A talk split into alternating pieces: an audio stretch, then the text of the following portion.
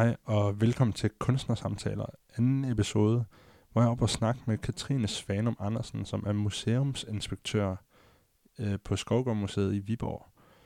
Og vi har simpelthen en rigtig god samtale om tre, hver, tre kunstnere, som vi hver især har med.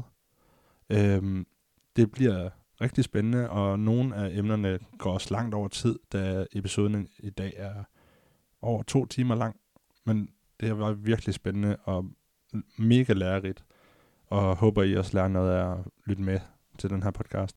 Og her lige inden øh, starten, der vil jeg takke Jeppe Brun Valstrøm, eller bedre kendt som Jepper, fordi jeg har fået tilladelse af ham til at spille en lille snart af en sang, han har med på sit nye øh, EP.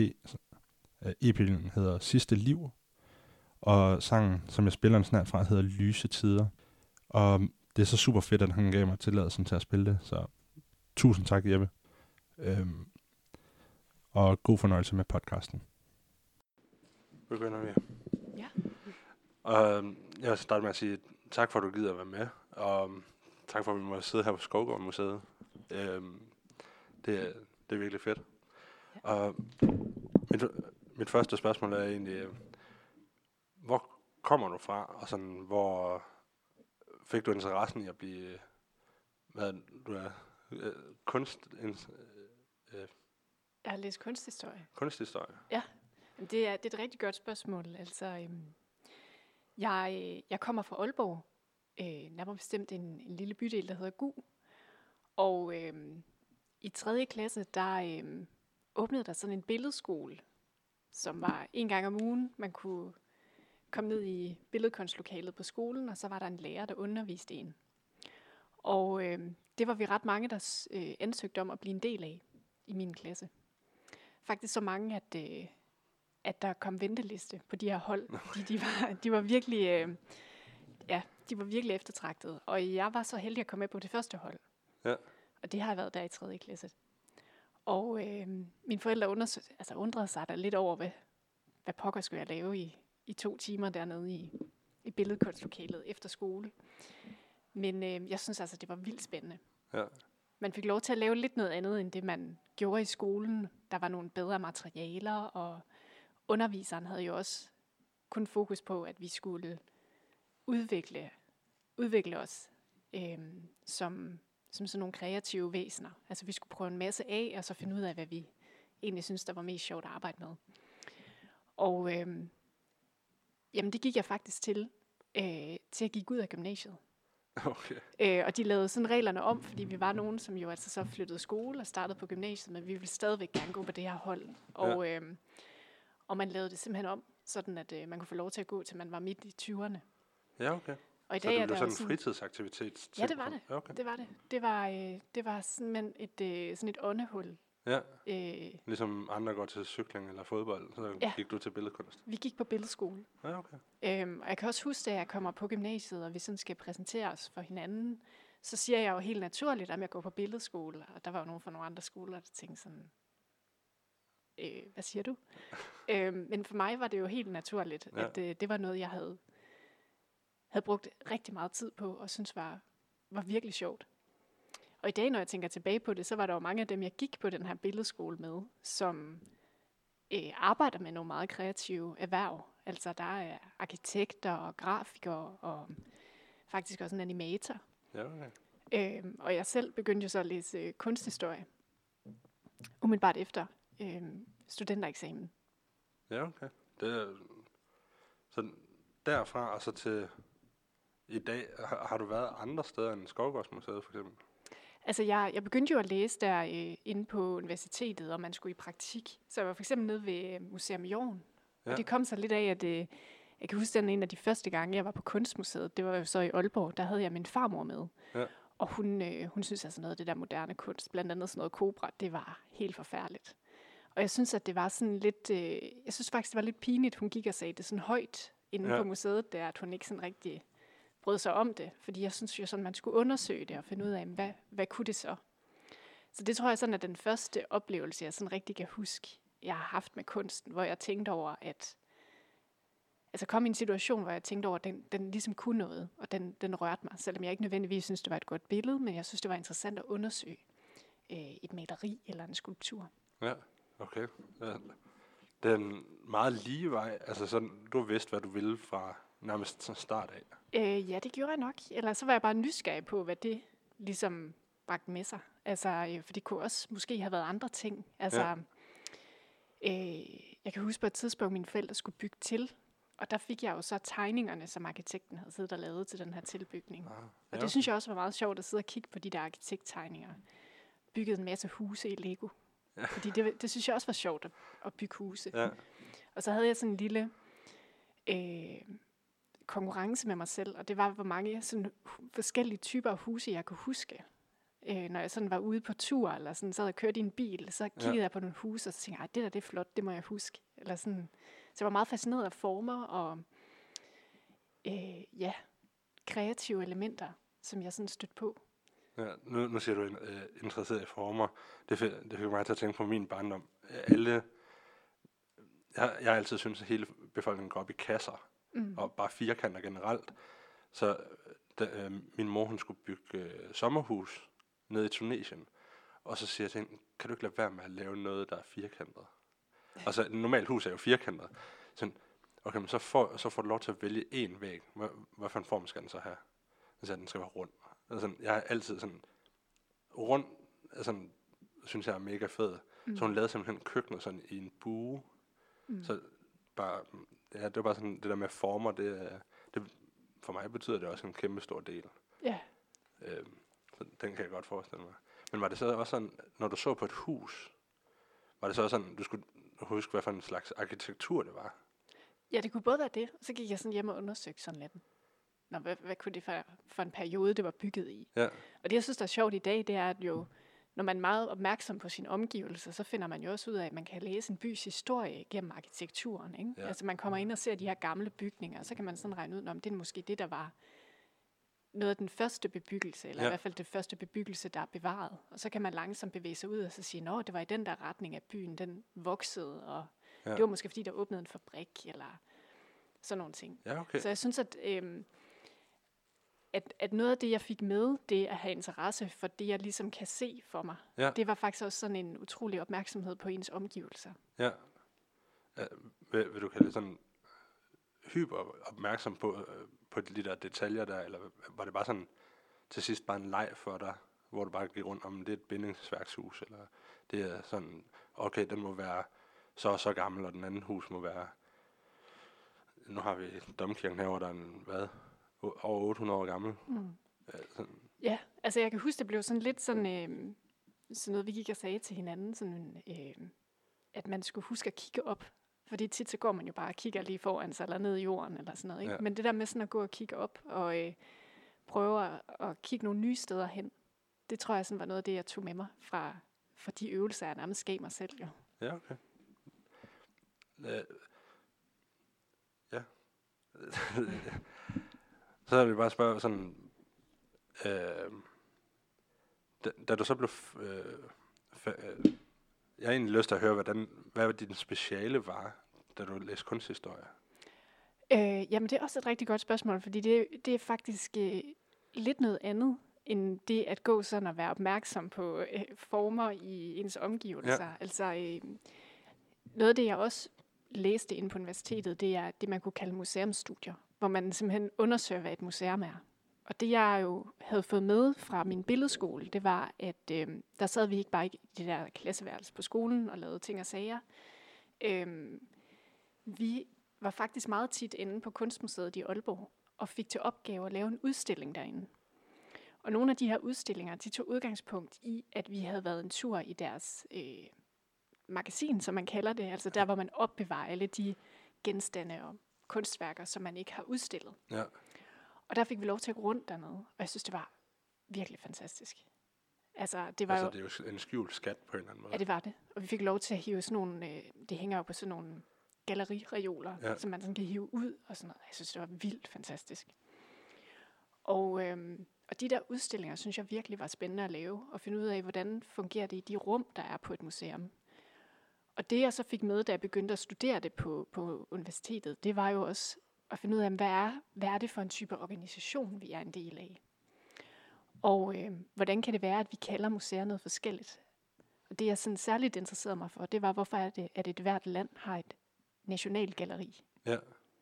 Fordi det, jeg kunne se, når jeg rejste rundt og besøgte forskellige nationalgallerier, det var, at de var jo ikke ens. Nej, det er vel bygget på forskellige tidspunkter. De er både bygget på forskellige tidspunkter, men når jeg kiggede på, hvad det var for en kunst, der var der, så var det jo også Ja, ja, meget forskelligt. Det var jo ja. ikke sådan, at du har et nationalgalleri, og så skal du have øh, Det første kunst, du kunne finde fra det land af. Lige præcis. Altså, der kunne være mange forskellige typer af samlinger. Og det prøvede jeg at dykke lidt ned i og finde ud af, hvorfor er det, vi så i Danmark har det, der hedder Statens Museum for Kunst, og hvordan afspejler det sig i det, jeg så er inde og se. Ja. Øhm, fordi der ligger jo også meget i det at gå på museum. Der ser vi jo nogle, nogle genstande, som nogen har valgt for os. Ja, ja. Og de valg, de fortæller noget om det sted, du er. Og det var det, jeg var interesseret i at undersøge. Ja, okay. Men, og, så det undersøgte du i, i dit speciale, sådan, Mm. hvor, hvad, hvad fandt du så frem til, at, øh, eller hvad, hvad for en retning gik du med, øh, hvad hedder sådan noget? Altså du fandt, Hvad, hvad var pointen, kan man sige? ja, altså, altså Ja. hvad fandt du frem til, sådan, at, var det bygningen, der afgjorde, eller hvad for noget kunst folk fik lov til at se, eller Mm. Eller var det selve øh, nogle regler, som der var kommet til øh, Nationalmuseet, sådan, det er det, du skal vise i løbet af et år? Men jeg tror sådan set egentlig, at, at det der øh, var min pointe, det var, at, at der var en mening med, at de forskellige nationalgallerier var forskellige. Fordi de afspejlede det land, som de, de ligger i. Og de Ja. har jo haft vidt forskellige historier. Øhm, I Danmark, der fylder øh, den danske guldalder øhm, en periode fra begyndelsen af 1800-tallet til midten af 1800-tallet jo rigtig meget i vores historiske bevidsthed. Ja. Så det er også derfor, du ser rigtig meget af den kunst inde på museet. Øhm, det er jo sådan set den kunst, vi også sidder iblandt her oppe Ja, på, sådan, ja. på loftet på, på Skovgårdmuseet.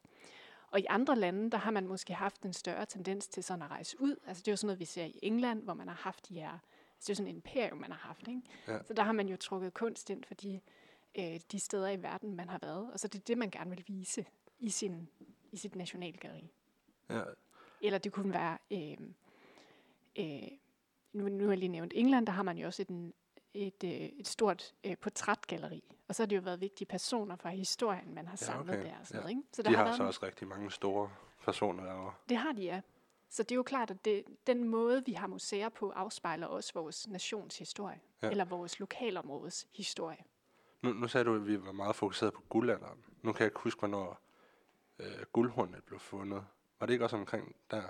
Eller er det Der, var- der, før? var jo noget med, altså, der var jo noget med guldhornet Ja, der, det, ikke? det altså, blev stjålet og smeltet om til mønter og sådan noget. Ja, og Øenslæger skrev jo digtet Guldhorn. Ja, Øhm, og i, i virkeligheden er guldhorn jo noget endnu ældre. Men det Ja, er sådan set noget af det, man ja. dyrker i, i, i guldalderen. Det er jo også den her fascination af vores meget lange historie, når vi går tilbage i tiden, altså hele oldtiden. Og, øhm, det her med, at man kan gå ud i landskabet og finde gravhøje, og vi kan stadigvæk grave skeletter op, eller finde sten, der har været brugt til værktøj og sådan Ja. noget. Den fascination blomstrer ligesom i, i guldalderen herhjemme, fordi det bliver sådan et bevis på, at vi er jo en, en nation med en rigtig lang historie, ja. og den skal vi værne om. Det, det er jo også en ting, vi går op i, for eksempel noget, øh, med kongehuset for eksempel. Det er jo også noget, vi, sådan, vi finder hele tiden ud af, og vi går endnu længere tilbage. Til at starte med, altså med dronning Margrethes slægt, den kan vi spore helt tilbage til år 900. Men det er sådan lidt sketchy, fordi man ved ikke helt, om den er 100% mellem i, i vikingetiden. Mm. Men vi, vi mener jo, vi de, vi er den ældste kongehus. Eller Ja, ja, det er jo sådan noget, der bliver meget vigtigt at sige, at man er den ældste. Ja, Og, selvom Japan mener, at de er flere tusind år gamle, men den, der må det gerne skip, øh, skip til højre et par gange. mm, Hvis nu for eksempel der er en, har været en mand til at overtage, så har man taget fætteren af fætterens fætter, hvis det var helt lavet, man skulle ud. ja, og sådan Hvor- har, sådan har det jo også været øh, tilbage i den danske kongeslægt. Altså det har jo også været forskellige familier, der har kæmpet om tronen. Ikke? Og så er det først øh, senere i historien, at det nu har etableret sig som den der familie, hvor det sådan er, er blodet, der går igen. Ja, Altså, øhm, og det, det er jo så også noget af det, der er fascinerende ved at beskæftige sig med historie, øh, hvis jeg skal sige det. Ja. Altså det her med, at, at historie er jo i virkeligheden noget, der hele tiden forandrer sig. Og det er alle de her forandringer, man også sidder og studerer som, som historiker. Finder ud af, hvornår opstår der et brud, hvornår opstår der noget nyt. Ja. Øhm, og det der med sådan at sige, at historie bare er sådan en lang linje, der sådan bliver ved med at køre ud i det uendelige. Det, det er det bare ikke. Det er det nemlig ikke. Altså, det er jo i virkeligheden nogle cirkler, der sådan vikler sig ind i hinanden. Ikke? ja. Øhm, og der foregår mange ting i historien på samme tidspunkt. Og det er jo noget af det, som jeg synes er rigtig spændende at beskæftige øh, mig med. Altså, at, at man kan stille spørgsmål til, hvordan har mennesker tidligere i historien øh, håndteret forskellige problemstillinger. ja. Og hvad er det så selvfølgelig, hvad for en historie vi har skrevet ned? Det ved man jo godt i dag, at det er jo typisk sejrsherrens historie, ja, man lige læser. Ikke? Ja. Øh, og det er jo også noget, det jeg synes, man skal være så bevidst, når man sidder og læser historiske bøger eller ser Der er en film. B-side til pladen. Ja, prøv at spørge sig selv, hvad er det for en side af historien, jeg ikke bliver præsenteret for? Ja. Jeg, jeg, kan, jeg kan godt lide at se sådan en historie på den måde, at man har to træer, altså det er hver sin historie, og så nogle gange så bomber de her træer ind i hinanden, mm. så de gror sammen lige det lille øjeblik, og så går de så fra hinanden igen. Ja. Og, sådan, og så fortsætter det bare, og så kommer der jo flere og flere grene, som måske kommer til at mødes på andre tidspunkter og sådan noget. Mm. Det, så, så, sådan kan jeg godt lide det, men det er svært at se, som du selv sagde, at det er jo sejr, sejrherren, der kan få lov til at skrive historien. Mm. Og der går man jo, er der kæmpe debatter lige nu om, øh, hvordan var det reelt? Mm. Fordi det er svært at finde ud af, hvis nu at den, den man har sejret over, ikke har haft et tydeligt skriftsprog, så, så kan man ikke, så har man ikke så nemt ved at finde ud af, hvad, hvad deres historie var, fordi der er gået til mund, til mund, til mund. Mm. Men det, det, jeg synes, det er super spændende, det der. Ja, det er jo, og det er jo noget af det, man så også arbejder med som historiker. Altså det der med, at man hele tiden prøver at finde nye kilder og stille spørgsmål. Øh, og være nysgerrig på, jamen altså, hvorfor er det, det hænger sammen på den måde, som det gør? Og hvorfor er det, det det her, jeg bliver præsenteret for? Ja. Mm. Og så øh, ja, videre til, du, vi har hver især taget tre kunstværker med, Mm. og jeg, jeg vil meget gerne høre, hvad, hvad din første den er. Eller Ja. den første, du har ly- lyst til at præsentere. Øhm, altså, jeg, jeg har jo tænkt meget over, at, øh, at, øh, at noget af det, du også interviewer i din podcast, det er jo sådan skabende kunstnere. Altså nogen, der selv sidder og, Ja. Og skaber kunst. Og det, det gør jeg jo, det er jo min profession ikke. Øh, men jeg beskæftiger mig med, at andre har lavet Det vil jeg det. debattere for det modsatte. Fordi, som du selv siger, du, du finder et rum, og Mm. finder de kunstværker, der, øh, hvis de bliver sat ind i det her rum her, Mm. hvordan bliver de så præsenteret? Det, det vil jeg sige, der er en kunst i sig selv. Ja. Så kan man tale om, at kuratering er en form for, Ja.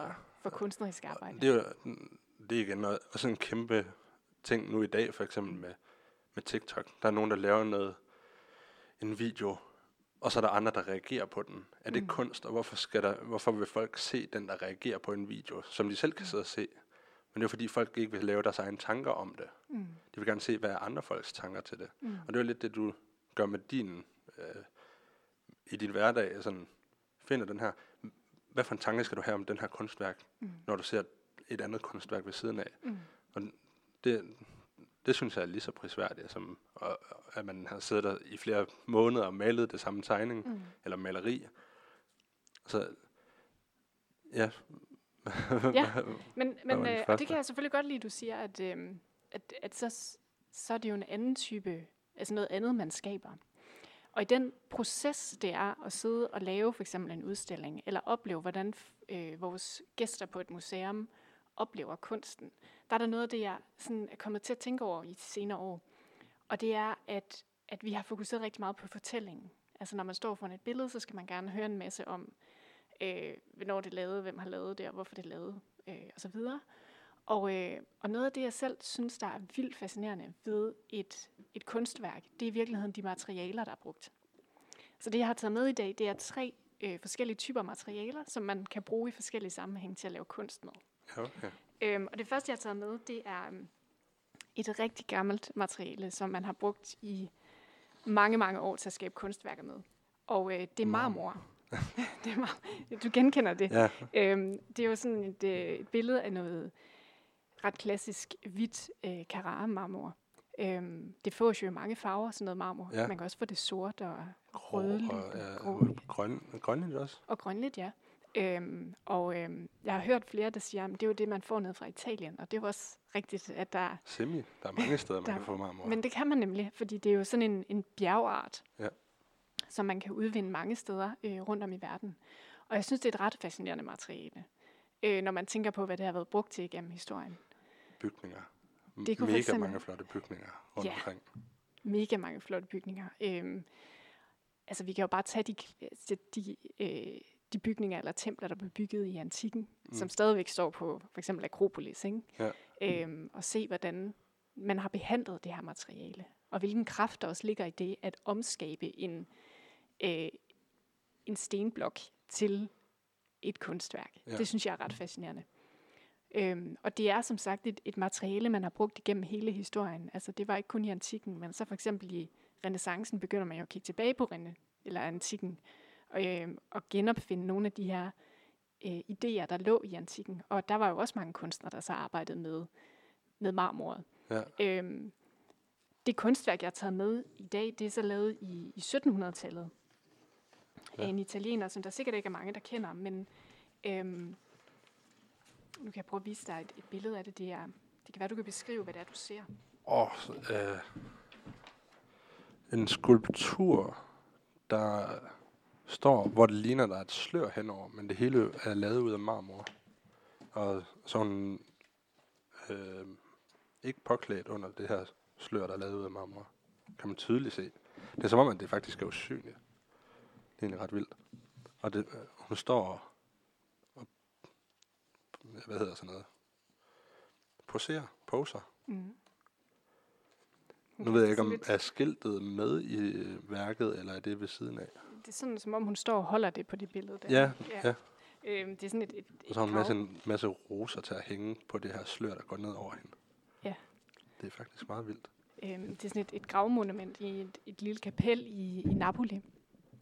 Og den, øh, det er en, en kunstner, der blev, øh, der simpelthen fik til opgave at lave det her. Altså øh, kvinden, øh, som jo altså så ligger øh, begravet et sted der i kirken.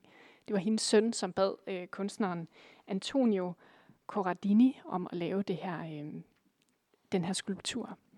Og det jeg netop selv er meget fascineret af, det er den der behandling af marmoret, som gør, at kunstneren faktisk formår at lave marmoret som sådan et, et stof, der er gennemsigtigt. Ja, Stadigvæk kan vi se, at det falder ned over hendes ansigt fuldstændig. og afslører hendes, øh, hendes blik øh, inde bagved.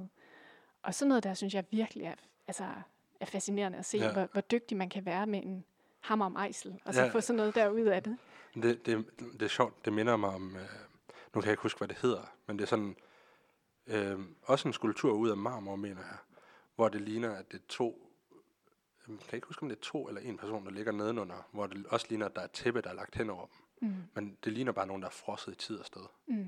Og jeg kan ikke huske, hvad det hedder. Det er lidt irriterende lige nu. Jamen altså herhjemme kender vi måske sådan en som Christian Lemmertz, der jo også bruger marmor. Og han Ja. laver lidt nogle makabre øh, scener en gang imellem, hvor der også ligger sådan, altså sådan en kvindekrop, der er flået op, og man kan se Ja, okay. indholden og sådan noget. Ikke? Men det, er sådan, det, er stad, det har stadigvæk den der sådan meget næsten eksklusive karakter, ja. fordi det er det her marmor, som er, er meget fint. Øhm, et meget fint materiale. Ja. Da, da jeg så, at du havde taget marmor med, så kom jeg til at tænke, og du, du selv begyndte at nævne bygninger også, så kom jeg til at tænke på en, øh, en by i et, et land, er sådan et meget rigt land, så deres kejser for, nogle år, øh, for mange år siden sagde, at nu skal alt laves ud af marmor. Så det her det er den hvideste by i, i verden, fordi der er brugt 80% marmor til Mm. alle bygninger. Og det, må have været pisse dyrt. Ja. Men det er så vidt der. Jeg har kun set det på billeder, men det, det ser voldsomt ud. Mm. Og det,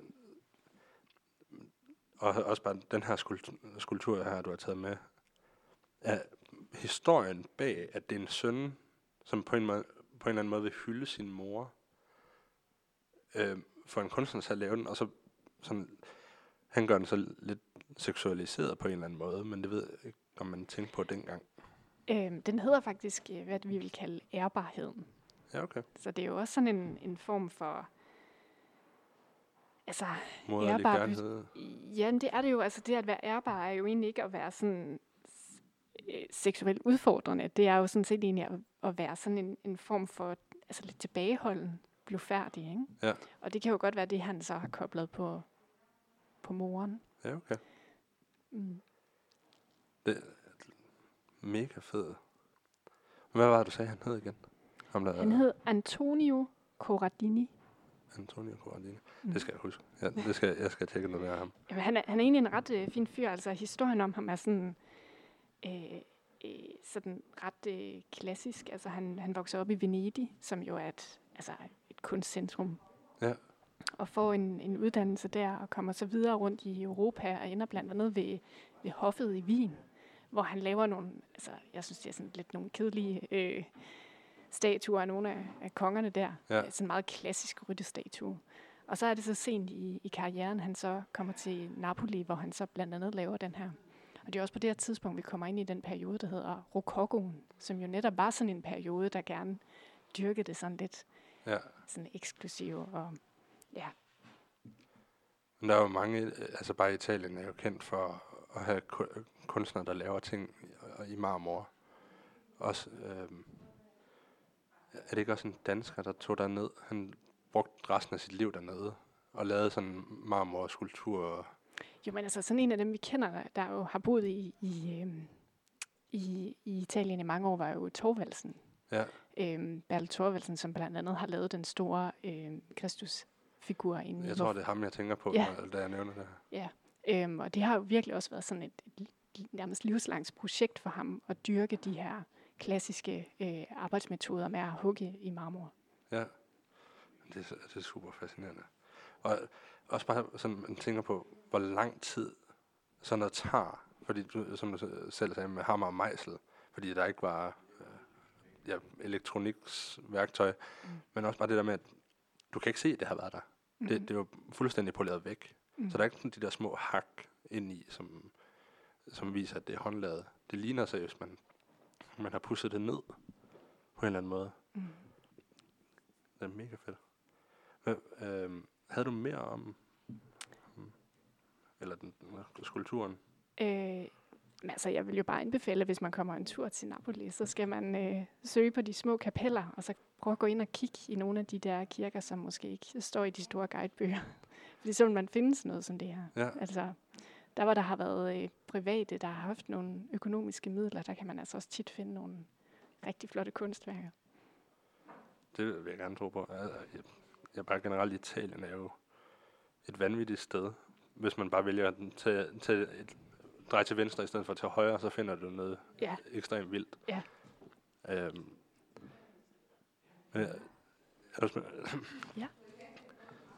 Ja, nu hopper jeg så over til det, det jeg har taget med. Mm. Det er lidt anderledes, Mm. men stadigvæk lidt med kroppen at gøre. Altså nu var det en, en skulptur af en kvinde der. Det her det er så en, et sted, jeg har valgt at tage med, fordi Ja. at, øhm, hvor ligger det stort her? Det er noget, der hedder Tattoo-Ole på Nyhavn, som er ja, egentlig verdensberømt. Det startede tilbage i slutningen af 1800-tallet, og er verdens ældste tattoo-butik. Øh, og som på et tidspunkt også har været øh, kongelig hofleverandør for, for Danmark, fordi Tattoo Ole, som var der tilbage i, jeg tror det var fra 47 og så frem til 88, da han døde, Mm. mm. tatoverede faktisk kong Frederik 9. Og det er så Og det er der, hvor ham, du har et billede med ham. Ja. ja. så, så nogle af hans tatoveringer er kommet fra den butik af. Mhm. Og en af grundene til, at jeg har taget den med, det er, fordi øh, min far blev også tatoveret dernede. Mm. Tilbage i 50'erne, da øh, min far han er meget gammel. Så, øh, øh, og, og en af tingene var, det var sådan, tatoveringer bliver ikke set som kunst, men det er en kunstart Mm. i, i mit hoved. Fordi det er en måde at udtrykke sig selv på. Det er en måde for kunstneren på en måde at lave et, et midlertidigt værk. Fordi ligesom øh, mange andre kunstværker, bliver de der for, i rigtig lang tid, medmindre de ikke bliver opbevaret særlig godt. Det her, der ved du, at når personen, der har fået den, dør, så forsvinder dit værk også. Mm. Og, og det er sådan, så det bare det, at man har billeder af for eksempel kong Frederik, som øh, har været død i mange år nu. Der er kun de her billeder af, øh, hvor man lige kan ane nogle af hans tatoveringer. Han har jo sindssygt mange. Mm. Øhm, og det, det fede ved, ved det her sted her, det har faktisk været en sag, som har været i gang siden 16, om at øh, restauranten ovenpå, som er ejeren af hele bygningen, vil gerne have lukket det her ned. Nå. Øhm, fordi han vil gerne udvide sit køkken. Men det mærkelige kommer så af, at øh, det rum dernede er kun 30 kvadratmeter. Så kan man så sige, har han brug for de 30 kvadratmeter eller ej? Så der har været ret, to retssager i gang for at få øh, hende, der er dernede nu, som er den første kvindelige, der har overtaget den. Og som jeg synes er rigtig fed, at det sådan har udviklet sig på den måde. Men hun har været i en krig igennem siden 16 med at tage den, øh, til byretten for ikke at blive lukket ned, fordi at det er sådan en gammel erhverv, at den har været der siden slutningen af 1800-tallet. Mm. Så der er nogle ting, hun prøvede at se, om, øh, om selve tattoo-shoppen kunne be, blive øh, bevaret øh, som en, en øh, hvad hedder sådan noget, ligesom når gamle bygninger, de bliver Ja. ja. øh, bevaringsværdige. Kunne godt ligge så gør det med den. i det. Det er jo det, fordi det, som det er som verdens ældste øh, tattoo shop, selvom at det ikke er samme ejer, der har haft den i al den tid der, Mm. men der har altid været en. Mm.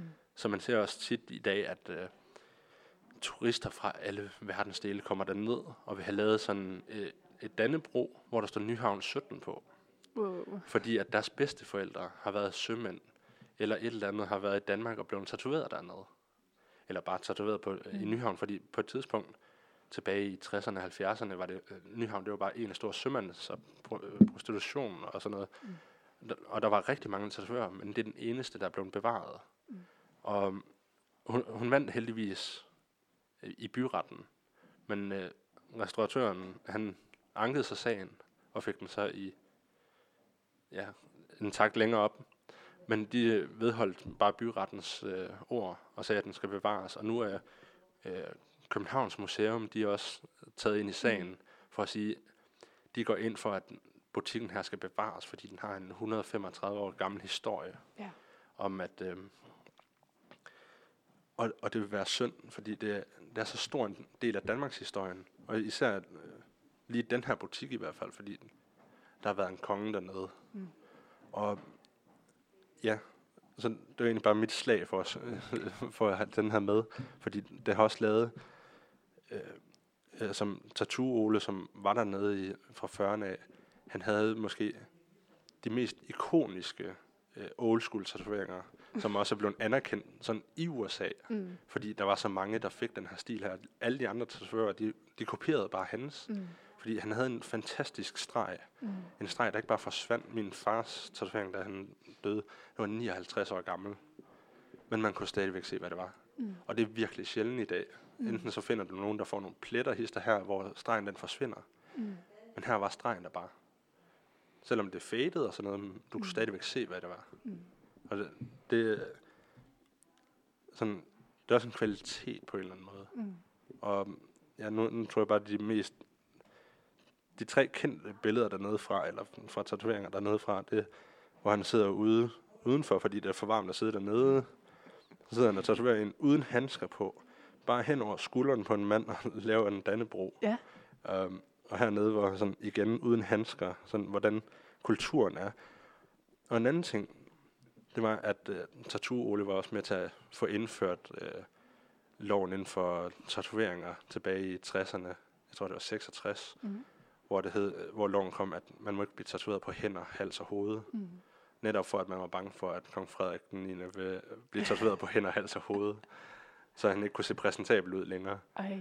Så det, det den butiks skyld, at der er den her regel her, som Mm. alle i hele verden ser som åndssvag.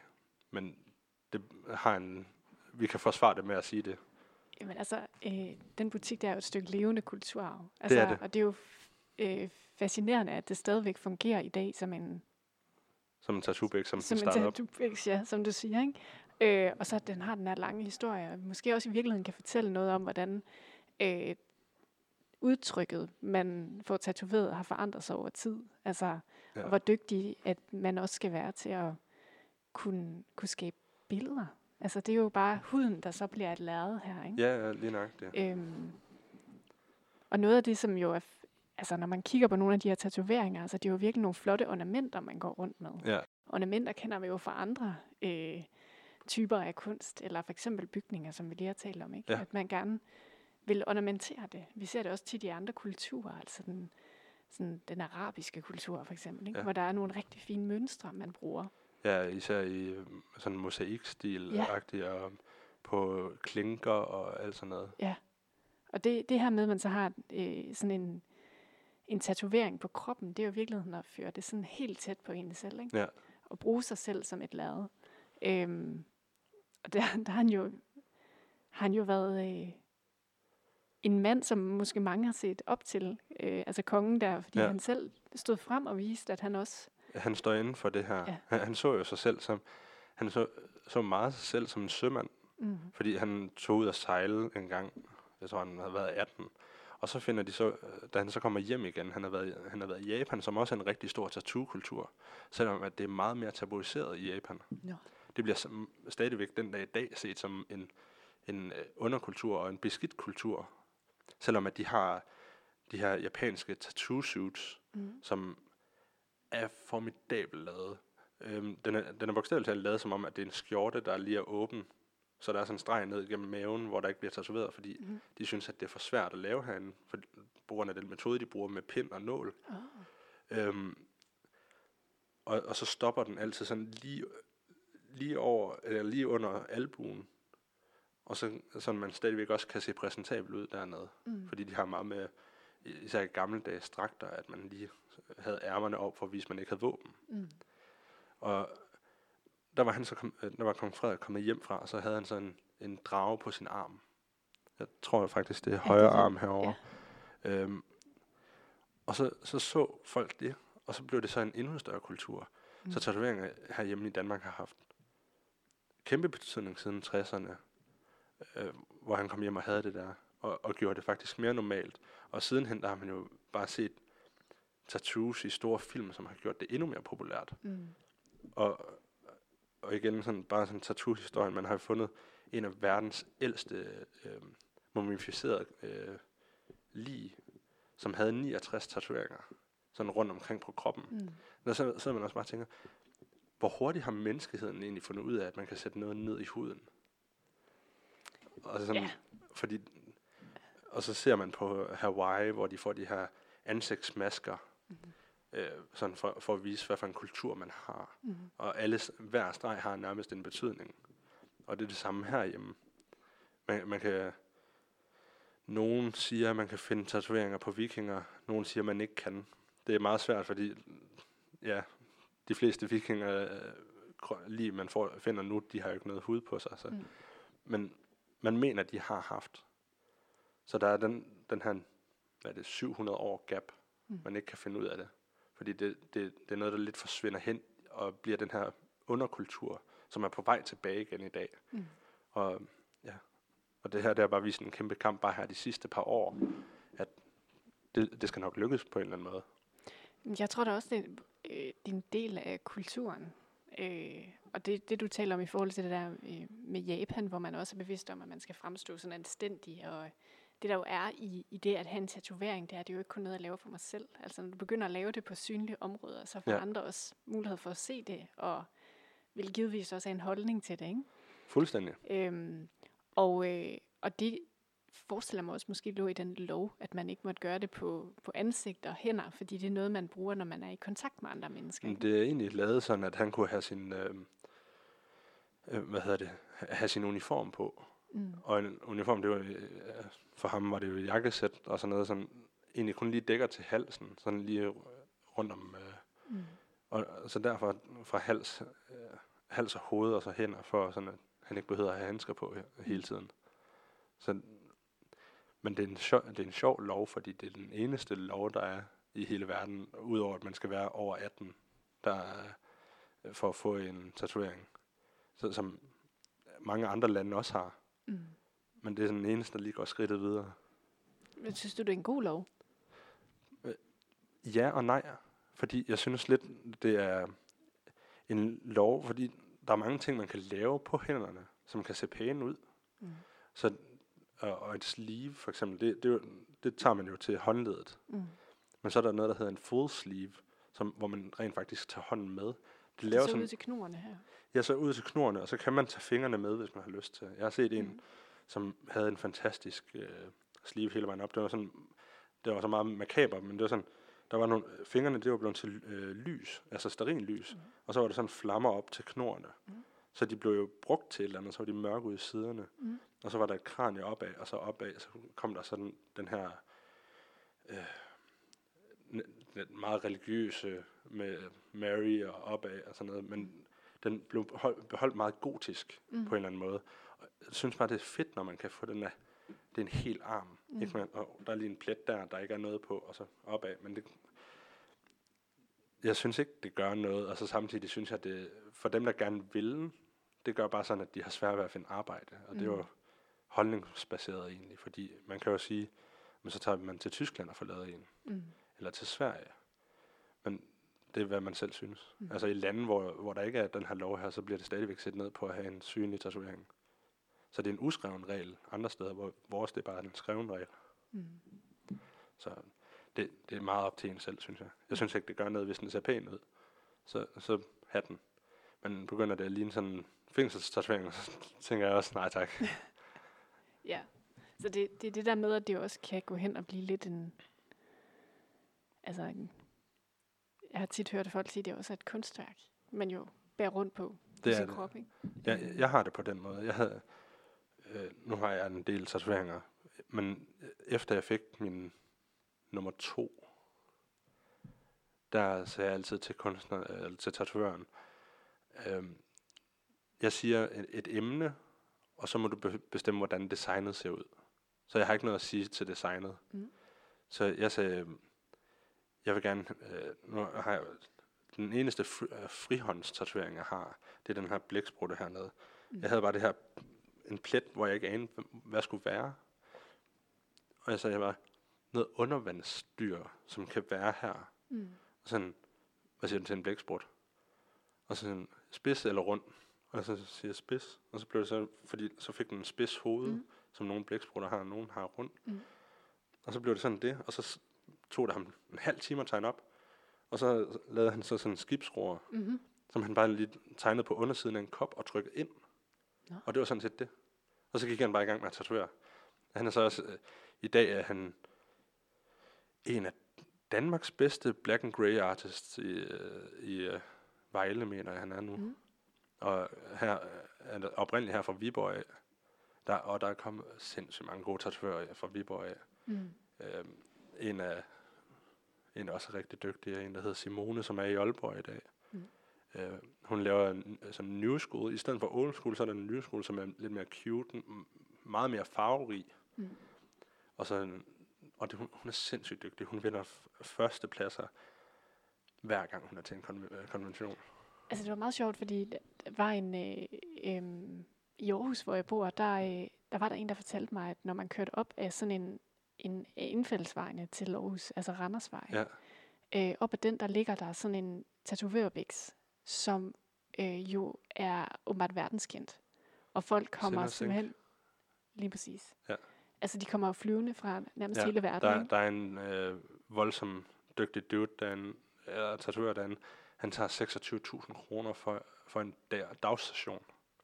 Så dygtig er han. Ja. Og han har ventetider op til et halvandet år og det er så vanvittigt. Altså 26.000 kroner. De, tatovørerne her i, i Viborg, som folk klager over er dyre, de tager ingenting. Mm.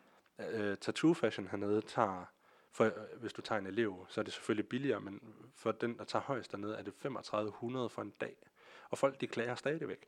Så tager man så Viborgs bedste tatovør, som i min holdning er uh, Kalle, som sidder nede i Arden Tattoo, mm som er verdensmester i cover-ups. Mm. Og det er den værste, den, den sværeste og værste ting at være god til. Mm. Fordi han kan tage en ryg, der er blevet maltrakteret, og få den til at se fantastisk ud. Han, han, har, han har gjort det så mange gange, og vundet sindssygt mange priser også. Mm. Han er faktisk, øh, ham Martin, der tatoverede mig, det er hans lærling. Okay. Fra dengang han var i Viborg. Og det er det samme med Simone, som også vinder. Det, de kommer fra ham af. Mm. Og han begyndte selv som 15-årig. Han har ikke lavet andet siden. Wow. Ja, han, han har været i gang, jeg ved, nu ved jeg ikke engang, hvor gammel han er. Han er ikke engang så gammel. Jeg tror, han har været i gang i 25 år nu, eller sådan noget. Han har ikke lavet andet. Mm. He, hele sit liv, så har han bare taget sine venner, og så haft det hernede. Han har haft så mange lærlinge, som er gået hen og blevet utrolig dygtige. Mm. Og, Og det er, jo, det er jo noget af det andet, som jeg også synes, der er spændende, når man beskæftiger sig med sådan, altså den visuelle kultur, som, som man vel egentlig godt kan sige, sådan noget tatovering også går ind Ja. under, ikke? Det er det her med, at, at der er virkelig et håndværk, man skal kunne mestre. Og det kommer af, at man bliver ved. Altså, man bliver ved med at øve sig, og bliver ved med at, sådan at gå til den her opgave, man skal hele tiden udfordres. og hele tiden udfordre sig på, øh, på det, man nu øh, ønsker at gøre sig dygtig Og, og, og af det hele, det er, altså nu ved jeg også, der er mange kunstnere, der sådan får opgaver fra, fra andre mennesker. Kan du ikke lave noget, der minder om det her? Mm. Og så får de utrolig mange penge for at lave det her kunstværk. Det kan være, at de får øh, et godt eksempel. Øh, take, øh, take the Money and Run, der var, blev, blev omtalt her for en uge siden, Mm. øh, eller nogle uger siden oppe i Aalborg, Ja. hvor han får udleveret 500.000 kroner, og så løber han bare med pengene i stedet for. Mm. De her tatovører her, de får jo kun 1300, 3500 eller 4500. Og så skal de jo have alle mulige info om, om det her må være med, det her må ikke være med, det her må Mm. være med. Og, og så skal de prøve at tilfredsstille en kunde, men de tager ingenting for. Mm. Og de bruger måske tre dage på at tegne den her tegning. Mm. Så bruger de yderligere en hel dag på at tatovere den. For at du så er tilfreds, så tilbyder de en frisk optegning inden for tre måneder. Det er jo utrolig mange ting, du får for pengene. Mm. Og så er folk, de klager over, at, at en tatovør koster 3500, når der er en i Aalborg, øh, eller i Aarhus, sådan, der tager 26.000 for en dag. Mm. Og det, ja, og det er, ikke, det er ikke engang den vildeste. Jeg, jeg tror, jeg har hørt en, der tager... Øh, det er en, der er meget berømt i USA, som øh, mener, han hedder Bang Bang, eller bliver kaldt Bang Bang. Jeg synes, han er en elendig tatovør. det synes jeg virkelig. Men han tager alligevel han tager 70.000 kroner for en dag. Jeg synes, jeg, jeg synes virkelig, han er dårlig. For at være ærlig i forhold til dem, vi har her hjemme i Danmark. Og, øh, Men jeg tænker også, det er sådan lidt våget, hvis du bare er gået til en tatovør og så sagt, det er dig, der står for det kreative udtryk. det altså, synes jeg ikke. Det, men, det, men det synes du er en del af det? Det, det synes jeg er en del af, øh, Ja. ligesom i gamle dage. Øh, fordi i dag, der har man ikke de her flipbøger. Øh. I gamle dage, der havde man sådan masser af bøger, man, man kunne kigge i, fordi så sad, når tatovøren ikke havde en kunde, så sad de og tegnede. Mm. Og så når de så var færdige med tegningen, så satte de den ned i en bog. Mm. Og så kunne folk komme ind og så flippe, flippe igennem. Og sige, jeg vil have den der. Og det, øh, det gør man bare ikke i dag. I dag kommer sådan, om jeg vil have den her, øh, hvad er et godt eksempel, øh, mælkebøtte, som, som lige når den bliver pustet, og der kommer små fugle ud af. Og så regner de med, at de kan få den lavet for 500 kroner, Mm. og så bliver det også en dårlig tatovering. Men der er så mange, der får den. Og det er lidt det samme som i gamle dage. Men det der med, at tatovøren selv får lov til at designe den, Mm. og sige, om jeg har designet den her øh, viking, eller hvad den nu end er, selvom at der er tusind andre vikinger, så det ansigt, han får tegnet, er ikke det samme som den sidste. Mm. Øh, Og derfor synes jeg, det er mega vigtigt at gå ind til en tatovør og sige, jeg har det her tema eller emne, bare gå i gang. Ja, så man Og så vælger får- mere et, et udtryk end en konkret Ja, altså hvis du er en øh, kok, så kan du sige, jeg, jeg er kok, Mm. øh, find nogle ting inden for det her. Øh, så kan det være, at du siger, at jeg er Michelin-kok, men så skal det være noget finere. Mm. Så det kan tatovøren jo allerede regne ud, at så skal det måske være en mini-anretning, og sådan noget kniv og noget, for at vise, at det er Michelin-kok, han er og sådan noget. Eller er man slagter, så er det bare to store knive, der lige går over kryds. Men hvad er det for nogle slags øh, knive? Skal det bare være nogle mega sløse nogen, eller skal det ligne nogle knive fra Japan, eller Mm. har han et sæt yndlingsknive? Mm. Men de skal stadigvæk kunne øh, udføres tattoo-mæssigt. Men det er jo så også det at være, øhm, at være tatovør, er jo både det at have sit eget udtryk, men også at forstå, hvad er det kunden Ja. gerne vil have. Ikke? Øhm, og det, altså, det er jo også ret imponerende, hvad, altså, hvad de kan præstere sådan nogen, ikke? Det er mega imponerende. Jeg, jeg, jeg sidder nogle gange og tænker på sådan, nu, nu kan jeg finde ud af at tegne og sådan noget. Og har altid leget med tanken om at blive tatovør, men jeg er bange for det. Fordi bare den her tanke om at sådan komme til at lave en fejl Mm. på en tatovering, kan drive mig til vanvid. Ja. Men det er jo så også måske noget, øhm, altså hele den her kreative proces, det jo er at altså være tatovør eller maler eller skulptør. øhm, der, er det jo en, der er det jo en del af det at være kreativ, at man også fejler. Ja, Og så lærer man, "Nå, okay, nu gik den streg lidt i en anden retning, hvad jeg forestiller mig. Men hvordan bruger jeg så det, der nu er, ja, på en ny måde, eller en, en anderledes måde, end jeg havde forestillet mig? ja. Så det er jo også en, en, en, den her kreative proces er jo ret spændende at følge. Ikke? Fordi Det- det, det jeg, er jeg forestiller mig 100%. også, at når man ser noget på en arm, så finder man ud af, at "Nå, okay, det kunne godt være, at det der blad skulle have været lidt længere, fordi det ser faktisk pænere ud. Ja. Når jeg kigger på den her størrelse af arm, det er jo også noget andet. Altså, Men det er jo det, man sådan sidder, når, når, de, når man så kommer ind og får sin stencil på. mm. Så, sidder, så sætter de den på, og så kan de godt finde på, hvis det er en god tatovør, så finder de på at tegne den større eller mindre, mm. hvis det passer til, hvordan det passer til armen. Ja, jeg synes sådan tit, når man ser nogen, der, nu har det jo lige været sommer, og så mm. er der jo nogen, man kan se, når de har shorts eller kjoler på. Ja. Og der, der er noget med det der med at få en tatovering, som måske er lidt for stor Mm-hmm. i forhold til din krop. Eller sådan, der kan være sådan nogle dimensioner, der gør, at det måske ikke ser Ser godt ud. særlig godt ud. ikke? Ja, det, det giver jeg dig fuldstændig ret i. Der, der er mange af dem her, også nogen, der får for små tatoveringer. Mm. Der er begyndt sådan en trend nu, at man skal have mange små for at kunne nå at få alle slags tatoveringer, der findes. Og det hedder et eller andet mega irriterende, fordi jeg synes, det, det er en, ikke fordi det er let, men fordi at det er lidt at pisse kulturen op og ned af ryggen, fordi det, det er egentlig bare en stregtegning, de får, Mm. uden sådan hverken skygge eller farve i, som laver detaljer og får den til at poppe. Det ligner egentlig bare din sketchbog. Ja, det er sjovt, fordi det har jeg også set. Og så man tænker sådan lidt, er der en mening med, hvordan de sådan er placeret på... Øh, jeg tror, jeg så en, en pige, der havde et, et ben, hvor, hvor det netop var nogle små... Det lignede sådan nogle små figurer, hun havde Ja. fået øh, tatoveret, og det, der var ligesom ikke en sammenhæng imellem det. Ja. Det er også en ting, jeg synes, der er mega fed ved tatoveringer. Der skal være en sammenhæng mellem... Mm. Nu, nu, nu tager jeg min sleeve op igen. Men sådan, der er en sammenhæng med, der er et skib, der er en øh, blæksprutte, der er et kort.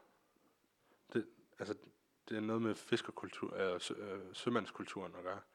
Og min far, han var sømand. Og for øh, øverst har jeg også en sømand, der kæmper med en hej. Det hele har en eller anden form for fisketema, eller noget, der er bundet til den traditionelle sømandstema. For eksempel en rose er også en Jamen, når man kigger på dem, så er de jo meget variationer over nogle ret traditionelle motiver, Fuld, ikke? Fuldstændig. Og så alligevel så er blæksprutten, det er det, man vil kalde new school. Mm. Øh, rosen er, hvad man vil kalde old school. Og hvad så skibet der? Skibet, det er så en, en old school, det man kalder black and grey. Mm. Så det vil sige uden farve overhovedet. Men hvor, Men det er et meget stort skib med en masse små sejl. Ja. Og det forestiller mig, det er sådan et træskib. det Øhm, tror jeg, Ja. det er ikke mig selv, der har tegnet den. Så. øhm, men jo, og det, er sådan, det igen, som alle andre, øh, som bliver meget tatoveret, også vil sige sådan, hellere sætte penge i det, mm. end at gå til den billigste af den første. Mm. Fordi den fejl er jeg også kommet til at lave, ligesom mange andre har kommet til. Den, den skib der, den er ikke andet end, nu er jeg, jeg er 25, jeg fik den lavet som 17-årig. Så den er, nu kan jeg ikke regne, 8, 8 år gammel. Og jeg har allerede været nødt til at tegne den op. Men havde, havde jeg gået til en god tatoveret fra starten af, Mm. så kunne det være, at jeg først kunne tegne den op igen om 15 år, eller 25 år, mm. eller måske slet ikke få den tegnet op. Mm. Og det er sådan, det, det er en ting, som jeg så har prioriteret sidenhen. Men så for at sørge for, at jeg også får den kvalitet, så gør jeg nemlig det der med at sige til tatovøren, kan du ikke øh, lave designet, sådan at personen også bliver glad for den, Mm. og begynder at, ja, at nyde og lave den, i stedet for at føle, at det er tvang. Mm. Fordi sådan, alle ved, at noget arbejde, man føler sig tvunget til, fordi der er en, der gerne vil have det, det, Mm. det gider man ikke. Mm. Så sætter man ikke hjertet i det. Og ved at bare give tatovøren en lille smule frihed, så får man det bedste ud- ud af det. Ja. Og for begge parter. Mm. Men det tror jeg også, øh, at du har helt ret i. Altså den der, det der med at føle ejerskab over det, man, man også selv laver. Altså mere end at det er noget, der er dikteret. Ikke? Ja. Men har du sådan en, et mål om, at det skal være... Øh, altså nu har du jo tatoveringer på den ene arm. Ja. Skal, skal det være begge arme? Eller hele Ja, kroppen? ja. Eller? Min drøm er hele kroppen. Jeg har også flere tatoveringer end dem på min arm. Øh, mest på min, kn- øh, min knæ har jeg tatoveret, og min læg og øh, mit lår, for Mm. eksempel. Jeg, bare, jeg, jeg har en drøm om, at der er en tatovør i... det er ikke Martin, men det er også en tatovør samme sted, som jeg lagde mærke til på et tidspunkt, fordi jeg var til noget, der hed uh, Prison Ink i Horsens, Mm. hvor der var en, øh, imens jeg blev tatoveret, og min tatovering, tilfældigvis fandt min tatovering så førstepladsen for dagens bedste øh, neo, øh, neotraditionelle, øh, med hende Simone der. Mm. Og så var der en, der fik både andenpladsen og tredjepladsen. Det var den samme tatovør. Nå. Og han stillede op med tre tatoveringer. To af dem, det var sleeves. Og den anden, det var sådan enkeltstående på den ene arm, på den, på den samme fyr som før. Og så så jeg bare hans øh, tatoveringer og tænkte, det er den stil, jeg skal have på den anden arm. Og det er sådan totalt neotraditionel, men den er bygget op på lige nøjagtigt den måde, som jeg har let efter. Mm. Med at han får et emne, eller får at vide, at der skal være det her, det her, det her på. Og så finder han en måde, hvordan de bare hænger sammen på. Mm. Enten laver en baggrund, der hænger sammen med dem alle sammen, eller laver stilen på ansigterne, så de passer sammen. Mm. Og han har bare nogle farver, der bare går igennem. Mm. Og, og så jeg prøver at spare op til, til det. Spurgte ham om, om, hvad han kostede. Han sagde, en sleeve for ham, den tager cirka 6 dage. Og det, det er så med, at han så designer den og alt det her. Mm. Men en dagstation ved ham koster 6.500. Så jeg skal, jeg skal lige have fundet de der 40.000 kroner, Ja. sådan for at, øh, altså, fordi så tænker jeg, så, så er det nemmere sådan at tage, tage det ned, og så finde en overnatning dernede, Ja. for, at, for, sådan, for så meget ud af dagen som overhovedet muligt, og så gøre det seks gange. Mm. Altså, sådan, altså, det er en langvarig proces, og det, der kommer til at gå noget tid, men jeg bes, besluttet på, at det skal være ham, der laver den. Så har du overvejet et tema? Øhm, jeg har en drøm om at gå lidt sådan, nu det her sømandsarmen, og så Mhm. gå over i piratarmen. Jeg, jeg kan godt lide pi- sådan sø, Pirater, ja. ja, sø, sørøver, pirater og sådan noget. Mm. Øhm, så ja, piratarm, det, det er min tema indtil Det videre. lyder også sejt at have en pirat om. Men, altså, jeg har for eksempel en idé med min højre skinneben og læg, at for eksempel det skal være en, en heder til øh, tegnefilm. Mm. Og jeg, jeg, da jeg var barn, var jeg vild med Scooby-Doo. Og ja. Og så fandt jeg så ud af, at Scooby-Doo har også lavet en pirat øh, sådan, øh, øh, te- tegnefilm. Og så er jeg bare blevet enig med mig selv om, det er faktisk den, der har den sejeste skurk. Så jeg skal have Scooby-Doo, som står om foran med roret, mens øh, Vilma og alle de andre af Stubbe, de er bundet fast til masten om bagpå, mens øh, piratspøgelset så er om, øh, sådan på siden. Så det bliver sådan gennemgående tema nærmest Mm. øh, på, på alt det, jeg får, at det er lidt piratagtigt. Men det synes jeg også, altså, det er jo fedt, fordi så fortæller de virkelig også noget om dig. De der ta- altså, tatoveringer, ikke? Ja. Og fortæller videre om, hvad, hvad, hvad er din historie, og hvad interesserer du dig for? Øh, fordi når du fortæller det der med, at du egentlig kommer ud af en familie, hvor man har været... Jamen, Så havde det kun én tatovering. Han havde kun én. Kun én. Øh, Han fik den lavet som 17-årig, øh, og det var egentlig lidt en forhastet ting, men det var bare, han begyndte at være sømand som 15-årig. Han Mm. tog hjemmefra som 15-årig, var sømand indtil, jeg tror indtil han blev 32 eller sådan noget. Mm. Og så tog han på land, og så begyndte han alt muligt andet. Men han var, han var sømand af hjerte, og sø, Mm. mm. sømand igennem. Og det, det, det tog bare fast. Og alle de der historier, han fortalte om den, dengang, der, det bare gjorde sådan, det vil jeg også prøve på en eller anden måde. Ja. Men jeg var bare ikke ude at sejle. Nej. Så, så den måde, jeg har taget det på, jeg har taget den der tatovering, han havde, og så bare gjort det til mit. Mm. Så altid en lille del af, af min far med mig på en eller anden måde på den Mm. måde. Men øh, nu, jeg kommer lige til at se på klokken nu. Øh, vi vi snakker meget om tatoveringer. Men det er jo også super spændende, fordi så er det jo virkelig, det flytter tæt på. Altså, øh, andet kunst er jo noget, man kan betragte, når man Ja. Og det, det sjove er også, på sådan, museum eller går rundt ude i virkeligheden. Men det her, det er jo noget, du har med dig hele tiden. Så Ja. det er jo klart, det kræver nogle overvejelser. jeg kommer bare til at tænke på en sammenligning, der egentlig er, fordi et museum er jo et sted, hvor man betaler for at komme ind og se det. Mm. Så de er jo, en- kunstværkerne er jo egentlig lukket af for, for hverdag, øh, hverdagen, undtagen for betalende kunder. Mm. Men så, mine tatoveringer er kun dem, jeg vælger at vise dem til. Mm. Jeg kan jo sagtens tage en lang trøje på, og så ikke vise den til nogen overhovedet.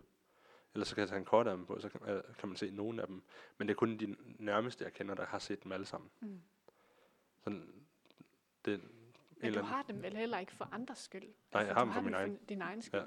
ikke? Øhm, og jeg tænker vel også, at nogle gange så er det vel bare, så er man mere i humør til at vise dem frem, end, end andre dage. Ja, det, ja, det er man egentlig. Men der er også mange, der... Sådan, jeg kender mange... Jeg er også tatu- som... De går gerne med lange ærmer, fordi tatoveringer, deres tatoveringer, det er deres. Mm. De vil ikke vise dem frem. Selv når det er sommer, så går de rundt i lange ærmer, hvor jeg sidder og tænker, har du ikke fucking varmt? Men de nægter simpelthen at vise dem. Mm. Fordi de har en, enten en personlig betydning, eller hvad end det nu kan være, Mm. at det er en side af dem selv, de ikke har lyst til, at andre skal se. Mm. Og så har de det bedst på den måde. Og det kan være, at man har været bandemedlem, eller hvad det nu har været, og så har fortrudt det. Mm. Men man har ikke lyst til at slette det. Nej, fordi det er jo også en del af ens Ja. historie. Ja. ja.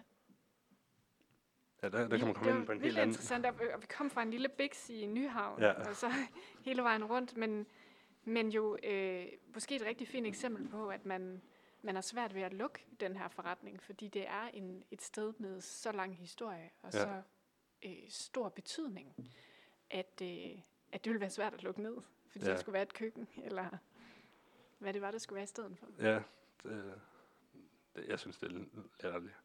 Men, øh, Nå, du kommer til at tabe noget? Eller?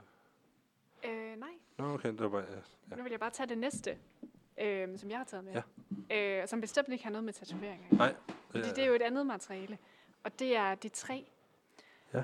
Øhm, og øh, grunden til, at jeg har taget det med, det er fordi, at jeg... Øh, sådan, altså, det er jo nok de fleste af os, der har set alle de her nybyggerier, som jo ikke bare er i, i Viborg, men i alle større byer. Mm. Og jeg har sådan tit gået og tænkt over, at nogle gange så mangler et eller andet, der sådan ånder, når Ja. man går rundt i en by. Ja. Og det er fordi, det bliver de her elementer, man sådan hurtigt sætter oven på hinanden, Ja. og så, Så klasker noget mursten rundt om. så klasker man nogle mursten rundt om, og så lige et eller andet fint tag. Øh, eller meget, rigtig meget glas. Ja. Og jeg synes bare, der mangler noget træ engang imellem. Altså, jeg synes, det er et ret fascinerende materiale, og ja. øhm, der er selvfølgelig en masse, formentlig en masse praktiske årsager til, at man ikke bygger øh, store øh, bygninger i træ, fordi det også er et materiale, der kræver noget vedligeholdelse. Ikke? Og i dag taler vi jo meget om sådan nogle vedligeholdelsesfrie materialer. Ja. Øhm, men et af de steder, eller en af de kulturer, som, hvor man bruger træet rigtig meget, øh, jo faktisk en kultur, vi har nævnt før, nemlig Japan. Ja. Øhm, og ham, arkitekten, jeg har taget med, han er faktisk også japansk. Og det kan være, der er mange, der har hørt hans navn før, fordi han er ret aktuel i Danmark. Ja. Øh, han hedder Kengo Kuma, og det er ham, der har designet det nye H.C. Andersen øh, museum Ja. i, i Odense. Øhm, og det var egentlig også lidt, da jeg så de første sådan øh, projekttegninger, at jeg sådan begyndte at dykke lidt ned i, hvad har han egentlig lavet. Og for ham, der er træet bare sådan et gennemgående materiale. Ja. Og udover træ, så har han en kæmpe respekt for de omgivelser, han, han arbejder i. Og øh, det kan man se i, i det her bygningsværk, som er sådan et meditationshus, jeg har taget med. Ligesom jeg kan finde det her. Her. Lidt et specielt øh, fotografi, det kan være, du skal kigge på det. Nu skal jeg lige se, hvordan... Det skal vende skal sådan der, ja. Det ser vildt ud. Altså, der mødes glas og træ jo. Ja, for det ligner, for, Det er et glasrum, hvor der er træ rundt om. Jeg tror, vi, altså, vi befinder os ude i en skov, Ja. og ude i den her skov, der har han ligesom stablet nogle træklodser oven på hinanden. Ja, sådan, hvad, det ligner noget flet, Ja. Øhm, det, er lidt, uden at være flet, egentlig. det er lidt som om, at de der trapjælker, de sådan fletter sig ind i hinanden. Ja.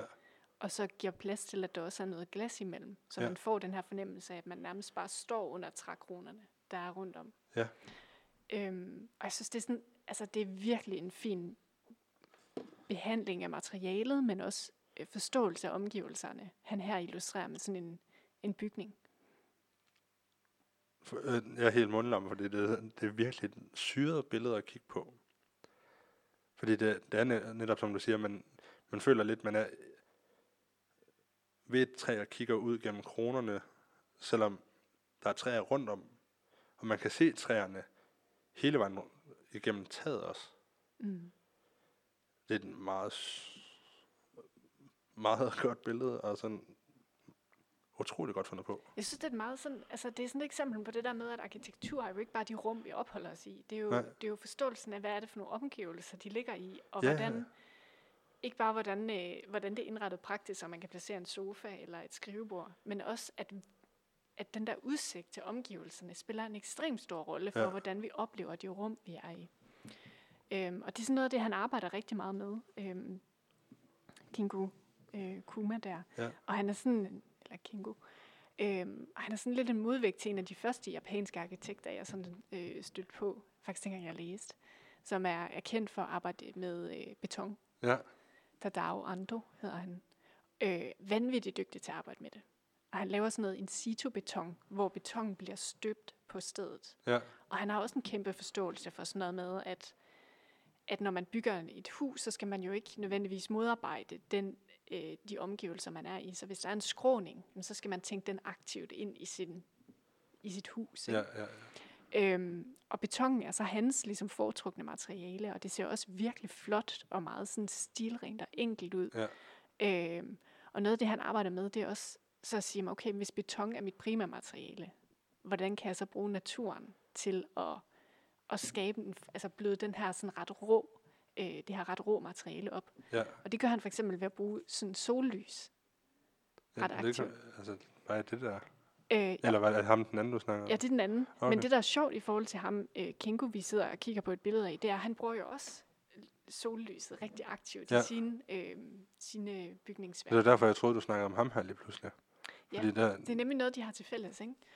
Øh, så selvom man beskæftiger sig med to former for sådan grundmateriale, altså hvor Kinko han har træet, og Ando han, han arbejder med betongen, ja, så er det også i høj grad de der, altså lyset og omgivelserne, som de tænker meget ind i deres bygningsværker. ja, Og det synes jeg er øh, øh, måske nogle gange noget af det, jeg sådan mangler i rigtig meget nybyggeri herhjemme. At det er ikke bare en, en bygningsmæsse, Nej, man skal opføre. det skal være et mod, modspil eller et medspil til de omgivelser, der er. Ja, lige Det- præcis. Det, det, imens du sad og snakkede, så kom jeg bare til at tænke på, fordi han, han laver jo øh, Kengo her, eller Kuma, øh, Kuma. Kengo Kuma. øhm, han har jo en, det fede ved det der, det er jo, at det er ude i en skov, og så har han taget på en eller anden måde træerne. Man ved, måske er det de træer, der har stået der, som han har fået bearbejdet, og så altså skåret ned, bearbejdet, og så sat derud igen, men bare lavet dem om til det her hus her. Så de står måske i deres samme omgivelser, hvor de har stået før, men nu bare på en helt anden måde. Mm. Så, øh, og så kom jeg så til at tænke på, hvad det hedder det, juletræet. Sådan en gammel dansk historie Mm. med det her træ, der drømmer om at komme hen til det sted, hvor de andre juletræer Ja. de kommer hen. Og hvor det så finder ud af, at det er ikke så sjovt alligevel. Det er Fordi sjovt, den er ender sådan op- H.C. Andersen. øh, Ja, ja. Nå, ja, det, er- det er rigtigt, ja. Ja. Og det er lidt det, sådan, jeg kommer til at tænke med den her. Fordi det er sådan, træerne ved siden af, der sådan ser på deres brød, brødre og Mm. søskende sådan blive lavet om til et hus. Men det er så sjovt, fordi jeg læste en udtalelse øhm, fra arkitekten her, hvor han siger, at den, sådan, den mest sådan, øh, oprindelige form for hus eller hjem, det, det synes han er øh, reden. Altså Ja. ligesom fuglereden, ikke? Ja, og det er jo ja. også det, fuglene gør, når de kommer til et sted. Så er det jo ting, der er omkring, de Ja. bruger til at lave den her rede. Øh, Men de bruger træerne til at sådan finde ud af, hvor stor deres rede kan blive. Ja. ja. Det er egentlig godt tænkt der ud af ham. Men det er noget af det, jeg synes, der også er fascinerende ved sådan, altså nu havde vi marmor, nu har vi, nu har vi træet. Altså den der forståelse af, hvad er det egentlig for et materiale, jeg har med at gøre? Ikke bare, hvad ja. kan jeg bruge det til, men hvad er det, hvad er det for nogle kvaliteter, det her, det her materiale har? Og hvad, hvordan kan jeg bruge det med en eller anden form for respekt? Der ligger rigtig meget respekt i den måde, han anvender øh, materialerne på. Ikke? Ja. Og så synes jeg bare, at det, at det bløder lidt sådan en stor bygningsmasse op, når man befinder sig i en by, at der er nogle materialer, som der ikke er brugt i de andre bygninger. Der ikke er stål og glas og beton, eller ja. øh, nogle af de der sådan, altså alum- aluminium, eller hvad man Men selvom dag. du siger stø- kun stål og glas, det her det er jo bogstaveligt talt glas og træ. Ja. Så øh, han har beholdt en af de der... Jo, jo, men det er jo heller ikke, fordi man, man, man har jo brug for noget glas Ja, for at få, få øhm, omgivelserne med. Ikke? Ja. Øhm, men det er jo måden, man anvender glasset på, Ja. som jeg synes, der er fascinerende. Det er du helt ret i. Jeg kommer også til at tænke på det der med så, øh, at bruge omgivelserne, som man er på, eller som modspil. Det, det er også den der berøm, øh, ret berømte bygning, som ser fuldstændig skæv ud. Men den er sådan lige i hjørnet af en bygningsblok. Mm. Og så er det, det er egentlig stort set også bare glas hele vejen hen, men huset ligner bare, at den er smeltet sammen. Mm. Og det er sådan, i forhold til omgivelserne, der er det bare de her helt lige, nærmest ens bygningblokke, der er. Og så er der den her totalt forskruede Mm. både bygning. Ja. Og jeg, synes, jeg, kan, jeg kan ikke lade være med at kigge på det, fordi det er sådan, det der tag, det forvirrer mig virkelig meget, fordi det er som om, man kigger 100% igennem, og så er det alligevel, man kan se de her bjælker op over Mm. af, af det her træ, han har brugt. Og samtidig kan jeg ikke se, om det er en spejling af gulvet. Sådan helt 100. Men det er jo også sådan, altså man virkelig nørder i sådan noget med træ, og særligt i den japanske kultur, men også herhjemme, altså når man ser nogle af de der sådan, du ved, sneakerkøkkener, man laver i dag, Ja. og samlingerne i skufferne, hvordan man har sådan, du ved, skåret små øh, felter ud og fået det til at passe sammen, som var det sådan et puslespil. Ja, Det er jo også sådan noget, man har i, i Japan, hvor der er forskellige typer af sådan nogle øh, samlingsmetoder, Ja. som man skal mestre, ikke? for at det bliver øh, robust, og man faktisk kan bygge noget uden at skulle slå søm i eller bruge skruer. ja altså bare sådan noget som bindingsværk herhjemme. Ja. Hvor, hvor man laver et, øh, hvad det hedder, et, nej det hedder ikke et T-snit. Der, der er en, du ved, den, hvor den er lidt længere på den ene Mhm. side og kortere på den anden, og sådan. Og så passer det bare op i det andet stykke træ, hvor du har lavet det modsatte i, Mhm. i det andet.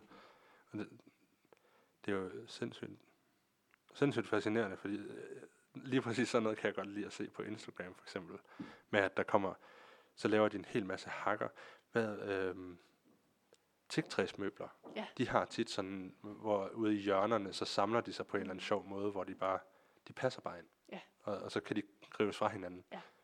Og det, er, det er også det, fordi det ligner jo egentlig, at man kan tage de der klodser om bagved, og så bare lige tage en ud, og så bare lade den stå. Ja.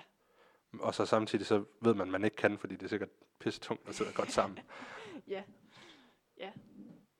Altså det kunne godt ligne lidt sådan nogle domino, eller hvad hedder sådan nogle øhm, ja, byggeklodser. ja, det, de der, Sådan en klods med jord, man har lagt sammen. Men der er selvfølgelig en, en, en tanke bag den her konstruktion. Og hvad er den? Altså udover... at- Det skal jo helst kunne bære det tag, der ligger deroppe. Ikke? Nå ja, selvfølgelig. og være robust. Øhm, men det er jo også sådan noget, det man, man sidder som, som arkitekt, og han jo også har beregner, altså beregner på. Ikke? Altså Ja. det er jo styrken. Hvordan, hvordan kan den her konstruktion, eller den måde, jeg lunlægger de her træbjælker sammen på, Ja. altså hvor meget væk kan de tage, og hvordan i forhold Det til sådan sjove er, at man bruger jo stadigvæk træ i nybyg. Men de bliver bare gemt væk. Ja. Fordi spær, de er jo stadigvæk lavet ud af træ. Mm. Nogle, nogle hus, de får jo også øh, bjælker sådan hen, hen ad siden, men der kommer bare altid mursten rundt om. Mm. Så er det bare lidt sjovt, at sådan, så fjerner man murstenene, så fjer- fjerner man betonet. Så er der træet tilbage. Så det er det, der er den bærende konstruktion. Det, det er det jo Ja. stort, stort set. Mange steder i hvert fald. Og så bare se, så se sådan noget som ja, et bjælkehus, hvor det stort set kun er træ. Mm. Der, vi, øh, dem er, bor ude i Stoholm, og der er der ret mange bjælketræer. Eller bjælkehus hedder det. Og det er sådan nogle af de dyreste i Stoholm, men der er, du finder dem bare også i den gamle del af byen. Mm. Fordi der, der kan man virkelig se sådan, her er den ældre del af byen, og heroppe er den nye. Så på toppen af noget, der hedder Udsigten ude i Stoholm, der er der to hus lige ved siden af hinanden, som er øh, sådan bjæl, øh, bjælketræshus. Og så kan du gå ned i byen, og så finder du bare en mini-version af den, som bare er, jeg ved ikke, 100 år ældre end de andre. Mm. Og, og det er også bare, ja, og stort set træ, og så er det bare skåret ud til vinduer. Mm. Det, det, det er også bare sjovt, hvordan sådan, det er stadigvæk lidt moderne at bruge, men de er sjældne at finde. Ja, de sjældne. Altså, det er sikkert, fordi de er dyre, og der er, sikkert, er der rigtig meget sådan, i forhold til sådan noget med at, at holde det ved lige. Altså, i stand til det, som man gerne vil undgå. Øhm, men jeg synes også, at man har hørt, at, den, at det faktisk er sundere at bo i sådan nogle Garanteret. huse. Det er det 100 procent. Fordi som du selv siger, det er noget, der ånder, selvom et, øh, et træ, det ja, dør, når man skærer det ned, så går der jo mange år, før den sådan mister sin, øh, hvad hedder sådan noget, den fugtighed, den har inde i kernen. Mm. Der, der kan jo nogle gange gå 20-30 år, før, før den er helt tør. Og så alligevel lige så snart der rammer noget vand, så suger den til sig. Så er det som om den stadigvæk er i live. Mm. At den bare holder, den går i dvale på en eller anden måde. Mm. Men det er sådan en forrådnelsesproces i stedet for. Det, Ja, altså vi kan jo bare kigge lidt rundt i det lokale, vi Ja. sidder i heroppe på loftet Ja, øh, på nej. Skovgårdmuseet, hvor man jo kan se alle de her, altså der kan man jo se spær og konstruktionen, bjælker. Spærene og bjælkerne, ja. Øhm. Altså ja, jeg synes det er fascinerende. Det er det også. Men, lige her, der føler jeg også, det er sådan en... Selvom det er loftet, så ligner det også en, lidt sådan en gammel hestestald. Ja. Som man vil forestille, der var på en gammel gård. Det, det, sy- det synes jeg er ret sjovt. Det er en god blanding af nyt og gammelt heroppe. Mm. Ja. Ja, så skal vi sgu tage de øh, sidste. Jamen, Øhm. altså jeg har jo en mere, og du har to mere, ikke? Ja, jeg tænker, at den her, jeg har nu, den kan vi godt sådan rimelig nemt hoppe Okay. over, fordi det er sådan, det, øh, ham kender du i hvert fald. Øh, P.S. Krøyer, som jeg var her i går, og hvor jeg havde glemt alle mulige ting for at kunne gøre det her, der, der nævnte jeg også P.S. Krøyer, og at det var sådan ting, jeg havde lært fra skolen af og sådan noget. Og P.S. Krøyer lærte jeg fra, sko- altså, fra skolen at kende, og kom også op i øh, øh, hip hip hurra til eksamen i billedkunst. Mm. Øh, men det jeg så fandt ud af, det var, at han havde faktisk også betydet noget i min barndom. Mm. Fordi øh, en, en sommeraften, som det her er, Mm. mener den hedder en sommeraften, Mm. øh, den er hængt inde på min fars soveværelse, da jeg var barn, altså i plakatversion. Mm. Og jeg har bare aldrig sådan, jeg har altid kigget på de der sådan, to, hvor jeg sådan forestiller mig, at de gik nedad, øh, forbi, ned ad stranden og sådan noget. Mm. Og hele tiden kigget på det, men aldrig skænket en tanke om, hvem det egentlig var, der havde malet det, eller hvad det var for noget. Jeg tænkte bare, det var sådan en billig plakat, man købte et eller andet sted. Ja. Og det er det så også, men sådan... Og så begynder jeg så på, på Visual HF, og så lærer vi om ham, og så dukker det der billede op. Og så var sådan, nå, okay. Nå. Så min far, han var også fan af kunst. Ja. Og, og en ting, også en grund til sådan, nu, at jeg bliver mere kunstinteresseret, fordi jeg fandt ud af, at min far var utrolig stor fan af kunst. Mm. Og, og det her det er jo bare en af dem. Men sådan noget som øh, kinesisk porcelæn og japansk porcelæn havde han også af. Mm. Det sagde mig ikke en dyt dengang. Nej. Og så i dag, der synes jeg, det er det fedeste, fordi øh, jeg har heldigvis beholdt mange af dem i de der øh, te-krus, han havde med fra Japan af. Hvis man tog dem op mod lyset, så var der et kvindeansigt i bunden, som, som kom frem. Så når man har den nede, så kan man ikke se en skid. Nej. Så tager man lige op til lyset, så er det bare sådan, så er det så tyndt, det porcelæn, at man kan se lys igennem. Mm. Ja, øh, ja, P.S. Krøyer var en kendt sådan, ja, Skagens maler og lavede rigtig mange øh, fede kunstværker. Jeg havde egentlig taget en, sådan historien bag den her med, at den er lavet efter Hip Hip Hurra, Mm.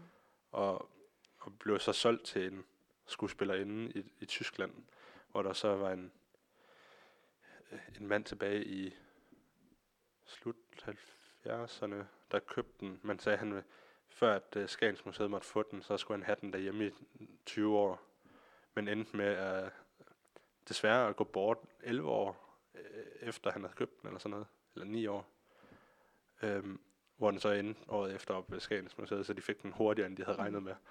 Og det synes jeg bare var en lidt sjov historie at tage med, med, med sådan noget, fordi jeg elsker fun facts. Og, og det samme med P.S. Krøyer, han, på en måde er det et virkelighedsbillede, han maler, Mm. men han elsker at male sig selv ind i billeder. Ja. Og det er der med hip hip hurra. Jeg kan bare ikke finde ud af, ved, øh, ved for eksempel hip hip hurra, hvem af dem er, er det er ham, der øh, han selv har tegnet ind. Fordi der står to mænd, der ligner meget hinanden. Mm. Den ene har hat på, den anden har ikke.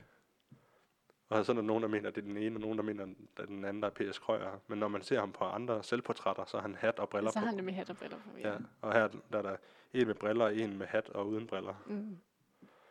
Og ja, så det, det var egentlig bare det. Det var, Men det, altså, det er jo...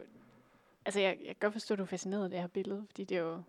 Altså, det er jo super det var så lækkert at gå sådan en... Ja, Altså, det, det, det, det jo var, sådan en aften, alle gerne vil have sådan det var sommer. hans egen kone og Ankers Mm. øh, kone, der står, øh, der går dernede.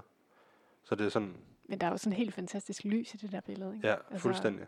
som virkelig bliver understreget af, af den hvide kjole. Ja. Eller de lyse Fordi det popper, kjoler, det de popper virkelig frem mm. på Mm. en eller anden måde. Sådan, igen, man kan jo ikke se, nu øh, vandet og himlen forsvinder ud i et. Der er ikke nogen måne eller nogen, nogen sol, man kan se, mm. Hvor lyset sådan rigtig kommer fra, ud af, hvor du lige kan se en lille bitte sk- smule skygge, sådan forskellige steder. Mm. Og det er sådan set det. Men du ved ikke, om det er månen, eller om det er Mm. solen. Det kan også ligne sådan en projektør. Det kunne det også så det, som jo sagtens. så er månen. Ikke? Ja, Men øh, ja, jamen, det, det er et meget fint billede. Jeg forstår godt, du har taget det med. Det er jo... Et, altså, jeg forestiller mig ikke rigtigt, at øh, noget skolebarn ikke har set et, et Et et, et Petersen. krøjerværk. Øhm, og jeg kan også huske, at jeg selv har været mm, øh, der, altså, i Skagen og været på museet deroppe. Og, øhm, og jeg kan huske en gang, hvor øhm, øh, jeg var afsted med mine forældre, og min mor syntes, nu har vi været nok inde på museet, og så skulle vi gå ind i Michael Arne Ankers hus i stedet ja. for, som jo også er fantastisk, fordi der ser man det i, i de omgivelser, hvor de boede med møblerne, og hvordan... Ja. Ja. Hvor man bare har opbevaret, som om, at nu tager vi det her rum, Ja, lige præcis. og så stopper vi bare udviklingen. Ja, øh, og så bagefter så tog vi ned på sådan et, et andet museum, som egentlig, jeg tror, er sådan ret overset, fordi det er sådan et, et by- og egnsmuseum, som er mere sådan ja. den kulturhistoriske Ja. fortælling om det. Det er ikke? ligesom Tisted Museum oppe i Tisted. Det er også sådan, Ja, øhm, og det er der, hvor du får fortælling om, hvordan, hvordan boede så dem, der ikke var kunstnere ja, i, det her, i den her by. Ikke? Og du finder ud af, at gud, det er sgu nogle helt andre huse, de har bygget. Og der har jo også været sådan nogle, for eksempel træhytter, eller sådan, ja. de har boet i. Og det synes jeg, øhm, det er jo, jeg forestiller mig lidt, at det er også noget af det, man er fascineret af, at de her kunstnere kommer til et, en egen, hvor der er nogle helt andre traditioner. Ja. Og hvor for dem var det måske også noget nyt, at man så skulle lære det her, eller begynde at interessere sig for, hvad var det så kunstnerne, hvad var det for et blik, de gik ud i, Ja. i landskabet og, og havde med. Ikke? Ja, og hvad, hvad så de for, for sig? Men det var igen også sådan, det er jo malet i også 1800-tallet, som ja, du nævnte i går til mig, at det er malerierne herinde også. Ja, altså øh, Skovgårdmuseet er jo øh, et museum med kunst fra 1800-tallet og så frem.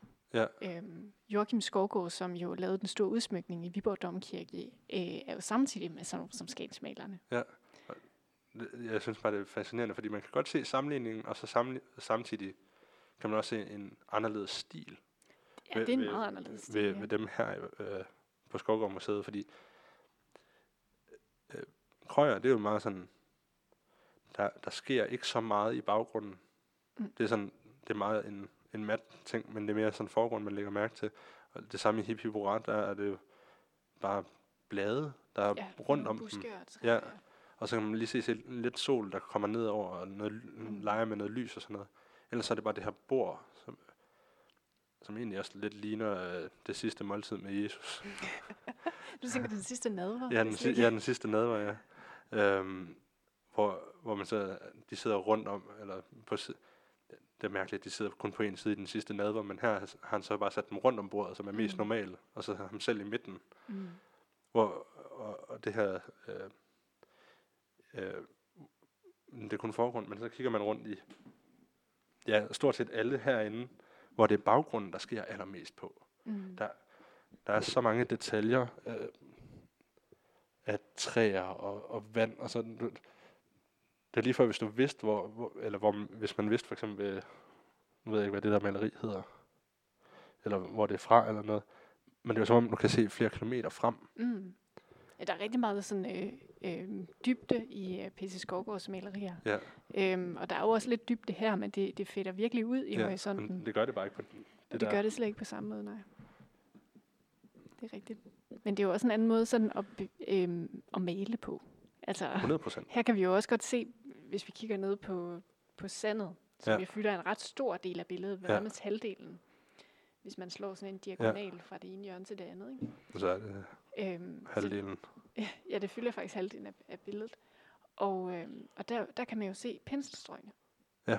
Og noget af det, man jo også har fundet ud af ved nogle af øh, skagensmalernes malerier, det er, at man jo, når man går ned i de her øh, øh, lag af maling, så vil man kunne finde sandkorn, fordi de jo har Ja, stået, stået ude på der stranden er blæst og malet, sådan noget. Og der, der var sådan en som P.C. Skovgaard, han lærte jo en anden teknik. Ja. Der skulle man jo gerne sådan kunne udviske penselstrøgene bagefter. Det man kalder for drevne strøg Ja, hvor, hvor sporet efter pensel, det, det var ikke fint. Det var ikke fint. Men når vi kommer op senere i 1800-tallet, så er det jo faktisk netop det der med, at kunstneren har været der. Ja. Og de tydelige spor. Han tager et øjebliksbillede af, af situationen, der sker.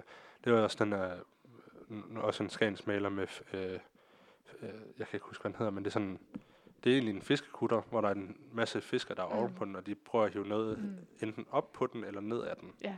Og så, det er jo egentlig bare et stil, stillbillede af situationen. Mm. Men det har taget ham lang tid at male, Mm. men det er som om, han bare fanget et sekund. Mm. Og ja, det, ja, det er jo egentlig det med ham. Men det er også det, der er med maleri i forhold til andre typer billeder.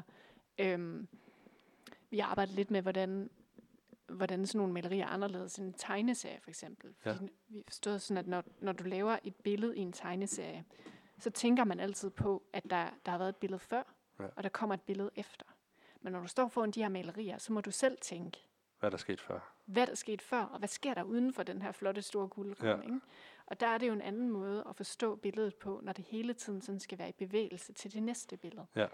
Øhm, men det er jo, ja, det er jo også noget, jeg synes, der er interessant at gå og, og tænke over, at når man ser sådan et maleri, som det du, du viser her af Ja. Krøyer, ikke? Så, så kan man synes, om det er sådan det er kedeligt, der sker ikke noget. Men det er jo også lige så meget det, man selv kan lægge ind i billedet, øh, som gør, at man kan få en, en god oplevelse af det. Ja, nu, nu nævnte du lige sådan en tegneserie med, at man kan se, hvad der skete før, og hvad der skete efter.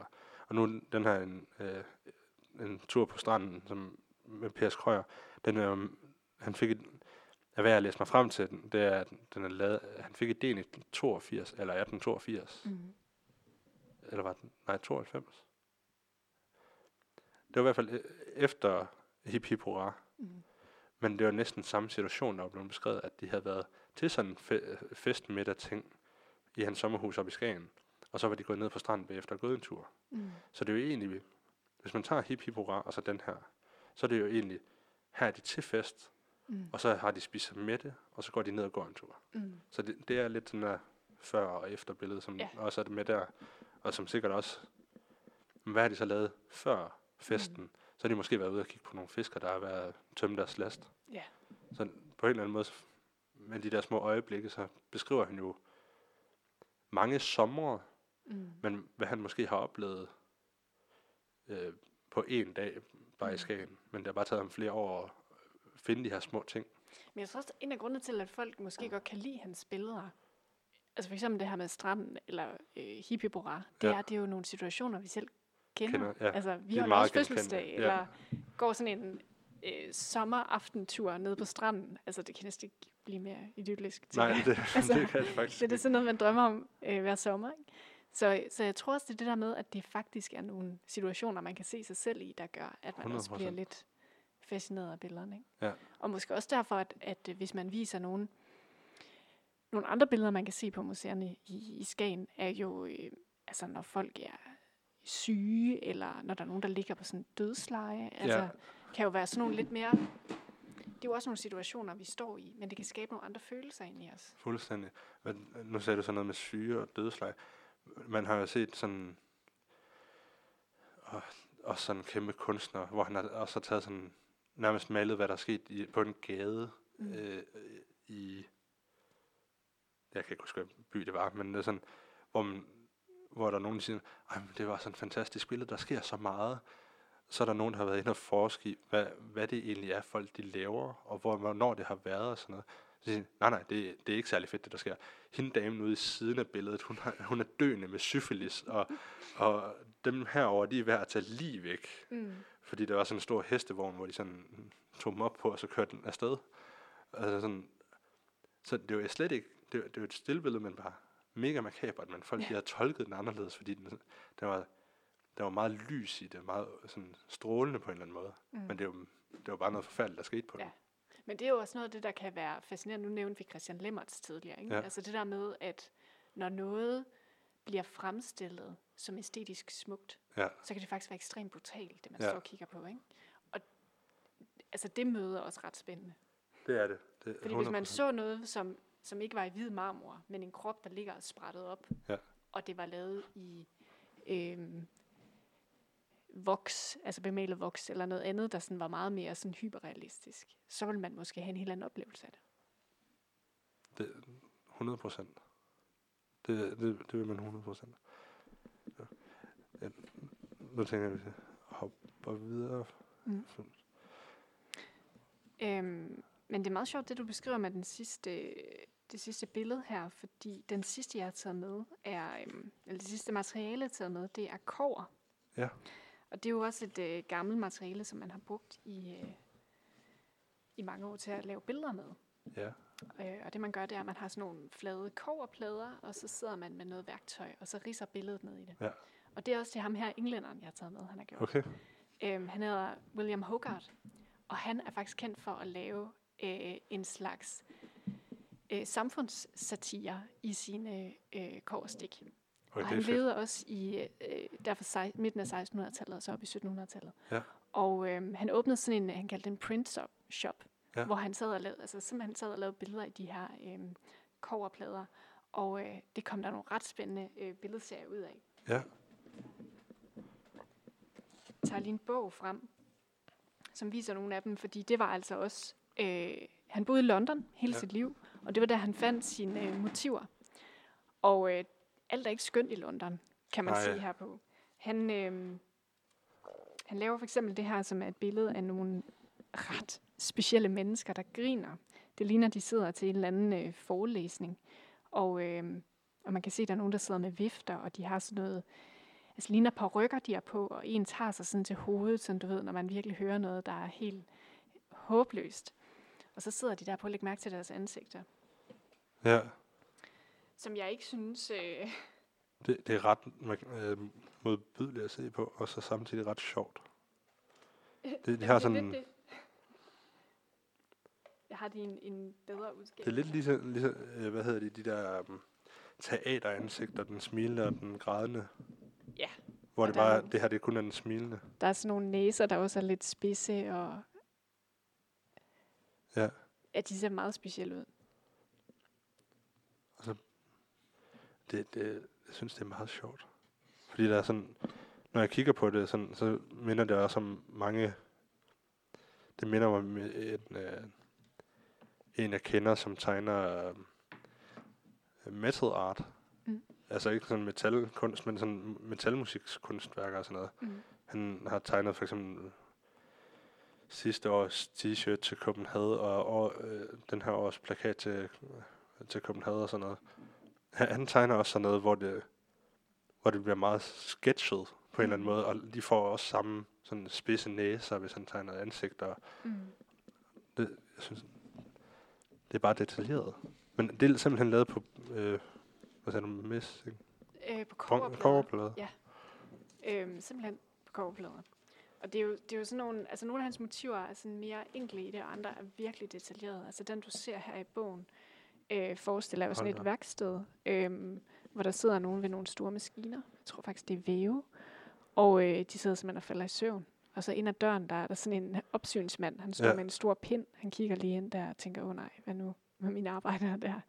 Øhm, og det var sådan nogle, sådan nogle situationer, han ligesom øh, skildrede i sin kunst. Så han havde det der sådan, øh, altså det var i virkeligheden en, en anden kunstform, han også beskæftiger sig med, altså satire eller humor. Ja. Og hvordan man skildrer den. Og nogle gange, så kan man jo se, at han jo også forstærker nogle af situationerne, fordi det er jo også, når man arbejder med satire og humor, så er det jo også det at forstærke nogle ting, så man ligesom understreger en pointe, eller gør noget mere sådan absurd, tager Ja. ud på et absurd plan, ikke? Øh, og så er situationen jo egentlig meget sådan enkel, øh, og ikke noget specielt, at man... Og så alligevel er det, som du sagde, at det er satirisk. Fordi han har jo egentlig fanget en ting, som mange tænker i dag, at sådan noget samlebåndsarbejde ikke er særlig sjovt. Det er lige Mm. til at falde i søvn over. Ja. Så det, det var samtidig sådan en ting, han har fanget, som også betyder noget i dag. Det synes jeg er meget fascinerende. Altså selv dengang synes han, at Mm. det var det mest kedelige på jorden. Så hvorfor sover de ikke? Og det er jo så også, at man kan bruge hans billeder i sådan en overført Ja. betydning, så det er ikke kun det, man ser på billedet, der er egentlig Nej. er vigtigt, men det er også sådan mere, hvad, hvad repræsenterer det sådan overordnet. Men altså, jeg synes, han, han er... Øhm, altså, man kunne have taget mange andre kunstnere med, ikke? Øhm, jeg kan huske sådan, dengang jeg selv læste kunsthistorie, når man fik lov til at komme ind på Statens Museum for Kunst og sidde med nogle af de kasser, de opbevarer øh, grafik i. De har jo en stor korstiksamling derovre. Ja. Øh, og man sad bare med sådan nogle, altså virkelig, virkelig skønne motiver. Øhm, og her iblandt var der noget af Hogarth. Ja, okay.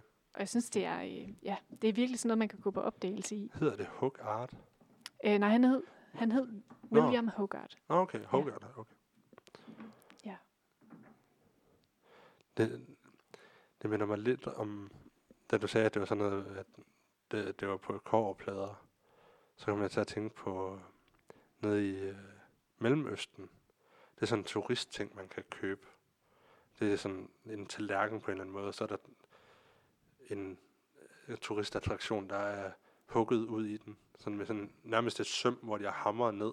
Mm. Så jeg har en derhjemme, hvor det er en kamel for eksempel, okay. der er på, og så står der Tunesien. Ja. Øhm, og det, den, den kan man få i sådan mange forskellige versioner sådan dernede, men så kan man få indgraveret sit egen, egne ting. Men bare det der med, at så, har det, så kan det være en, øh, ja, en kamel, eller en palme, eller hvad det nu har været, men det er stadigvæk, det er også i metal på den Mm. måde der med, at man hu- hugger det ned i. Mm. Det synes jeg bare var lidt, lidt sjovt. Det er så er endnu ældre, end hvad jeg havde regnet med. For jeg troede, det var en ret ny ting. Nå, altså kovertryk er jo, ja, øhm, en, en, øh, altså en gammel måde at arbejde på, og det kræver jo også en visse instrumenter, fordi en ting er, at du skal have de her plader, og du skal kunne sidde og ridse i dem, Ja, men når du så skal have ført dem over til et billede, så skal det jo trykkes. Så smører ja. man sværte ud på, lægger et stykke papir, og så sender den dem igennem sådan en stor presser. Ja. Og så står med sådan har du set uh, trykkeriet i København? Der er sådan et nyt trykkeri, der netop bruger sådan noget, Øh, hvor de går tilbage i tiden med... hvor- sådan noget Edison, eller øh, hvad hedder det? øhm, Jeg kan ikke huske, hvad det hedder lige nu, men det, det er i hvert fald sådan forholdsvis nyt trykkeri, hvor de sådan går tilbage og sådan virkelig bare bruger øh, gamle måder at gøre det på. Så det er sådan Ja. en stor plade, hvor, hvor de samler dele Mm. af noget, de har skåret ud, og så gør det, og så presser den ned over det læder, det skal være på. Mm. Det, det lyder meget som det, Mm. Hvor ja, her der ridser han det ned på plader, og så er det, er det sværte, eller er det øh, Ja, så bruger man svært på. altså ligesom skosværte, eller mm. er, er det mere sådan, hvad hedder sådan noget, det man bruger til asfalt? Det er sådan, øh, ikke olie, men Men det er jo sådan interessant sådan noget med, fordi det der jo er i det her billede, det er, at nogle steder er det jo meget lyst, Ja. andre steder er det jo meget mørkt. Så det er jo også der, hvor man skal være dygtig til, at, at når det skal være mørke områder, så skal der jo meget sværte på. Ja. Så hvor meget skal han sådan skære væk, de der steder, ikke? ja, Øh, og det er jo også det, man kan se i, i et, øh, et billede som det her, at der, virk, der er sådan kæmpe arbejde med lys. virkelig meget, faktisk. Det, men man kan, bare ikke, man kan bare ikke rigtig se, hvor lyset kommer fra samtidig. Nej, det her billede er det næsten sådan helt mytisk på en eller anden måde. Altså, Fordi, øhm, der er sådan en mand, der træder ud på en trappe, og det ligner lidt, at der kommer noget lys ja, ud indenfra. derfra. Og så samtidig ligner det, det kommer fra himlen af, men det kan det ikke gøre, fordi der er en mand, der står lige præcis i midten af billedet, der har halv skygge ned over ryggen. Mm. Altså, det kan heller ikke komme op fra det modsatte hjørne. Nej, Og så, altså, det er jo sådan et billede, der går ind, dybt ind i, i baggrunden, og man Ja. kan se, at der er nogle huse til højre. Og så ender det også i et hus, hvor der står en stor søjle ovenpå. Ja. Det, det ligner egentlig bare en søjle, der flyver. Her fra hvor jeg sidder i hvert fald. Og så er der en masse mennesker. Nogle mennesker, øh, nogle mænd med nogle trommer. Det ligner sådan en marching band. Eller Ja. hvad, hvad hedder sådan noget? I England. De har de har sådan en tra- tradition i England og Irland og sådan noget med, at de har, der er en hel flok, der går med trommer, og så laver de sådan en melodi. Men det er da sådan en march, de er ude på. Ja. Men der er også en, der står med en cello, eller er det en bas? Det er, Der. ja. Det er en cello. øh, En bass, det er de store, og en cello, det er de Den lidt mindre. Den så er lidt mindre, ja. det er lidt sjovt. Der er rigtig meget at se efter sådan Der er virkelig meget at kigge på der. Og så er der en, en der tigger, der ligger nede på jorden, agtig, Ja, som har bandager det ligner hovedet. lidt, at, øh, at vedkommende sidder i en hundekurv. Ja. og støtter sig med sådan en pinde. med pinde, ja. Det får mig til at tænke på øh, filmen øh, Boss og- Bossen og Bumsen. hvor, han sidder, øh, hvor han sidder i den der rulle øh, ting der, Mm. som egentlig bare er en sådan plade med, og så en tæppe hen over benene, og lader som om han ikke har ben, og så kører han rundt Ja. i, i gågaden, indtil politiet de sådan tager hænderne under ham. Mm. Og så lige pludselig så dukker hans ben bare frem. ja. Ja, det kunne man måske også forestille sig, der Ja. Men altså, det ligner bare en invalid person, som tigger. Men jeg tror netop, at, at når man kigger på, på de andre øh, billeder, som han lavede, at så var det det her møde mellem de forskellige samfundslag, der Ja. ja. også var interessant. Ikke? Og netop det der med, hvad var det, der foregik nede i de små gader i London? Altså, øh, hvad foregik der inde i husene og sådan noget? Det var han interesseret i at undersøge. Ja. Og så var det måske også, altså, han havde jo sin tid, hvor, hvor det var spændende at dykke, dyrke den side af, af Londons historie. Men Ja, det er måske de færreste, der vil have sådan noget hængende. Men som du siger, det er også kontrasten i altså, det gode selskab og det, det, det Mm. sl- slumme selskab, og så alt det midt imellem, Mm. som egentlig den her klump, der er. Fordi du kan se, øh, i hvert fald lige det billede, du, du viste før, det der med, at der er en, der virker som, som en, der tigger. Mm. Som om, at det er en meget sjældenhed at se den her.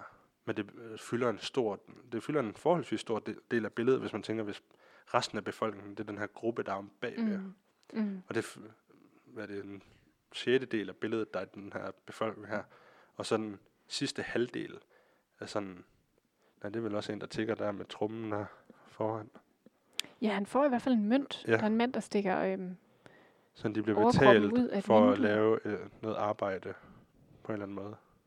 men det kan jo godt være bandet, der får nogle, nogle penge. Han Ja. står i hvert fald selv med en tromme. Men det er interessant, altså hvad Søren laver, så den tigger ned i, i det modsatte hjørne der. Ja.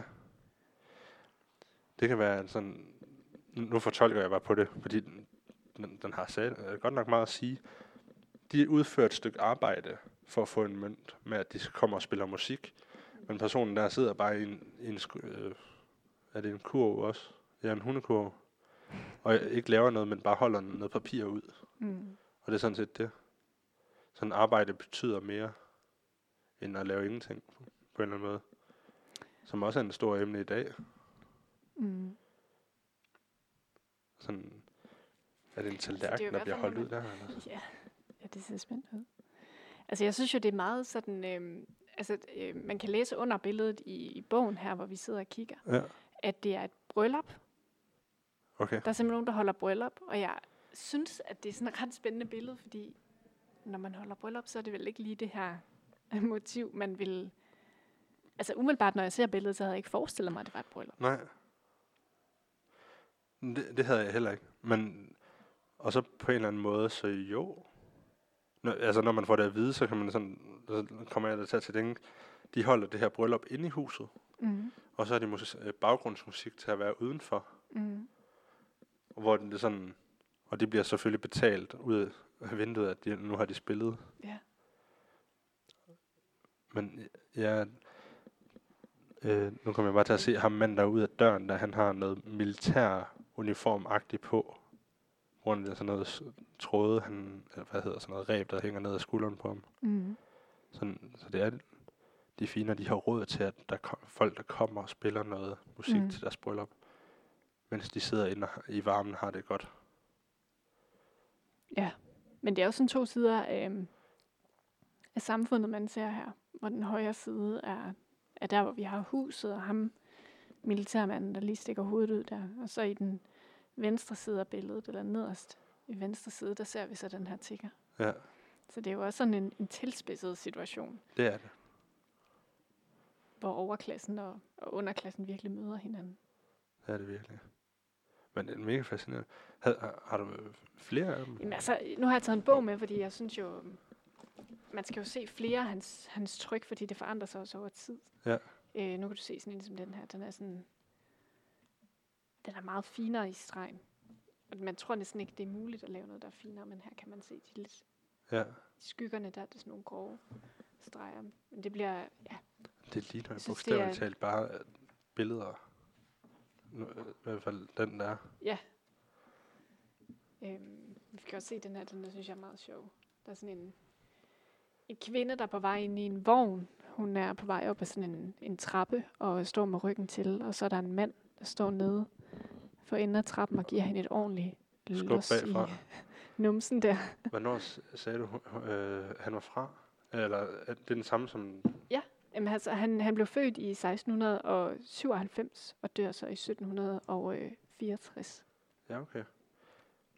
Og nu kan jeg så ikke huske, hvornår dronning Elisabeth den første er fra. Du forestiller dig det er hende? Jeg, jeg sidder bare og forestiller mig det er hende, fordi det, det jeg sådan kan, kan huske af hendes historie, det var, at hun var meget bred. Mm. og sådan var utrolig bred.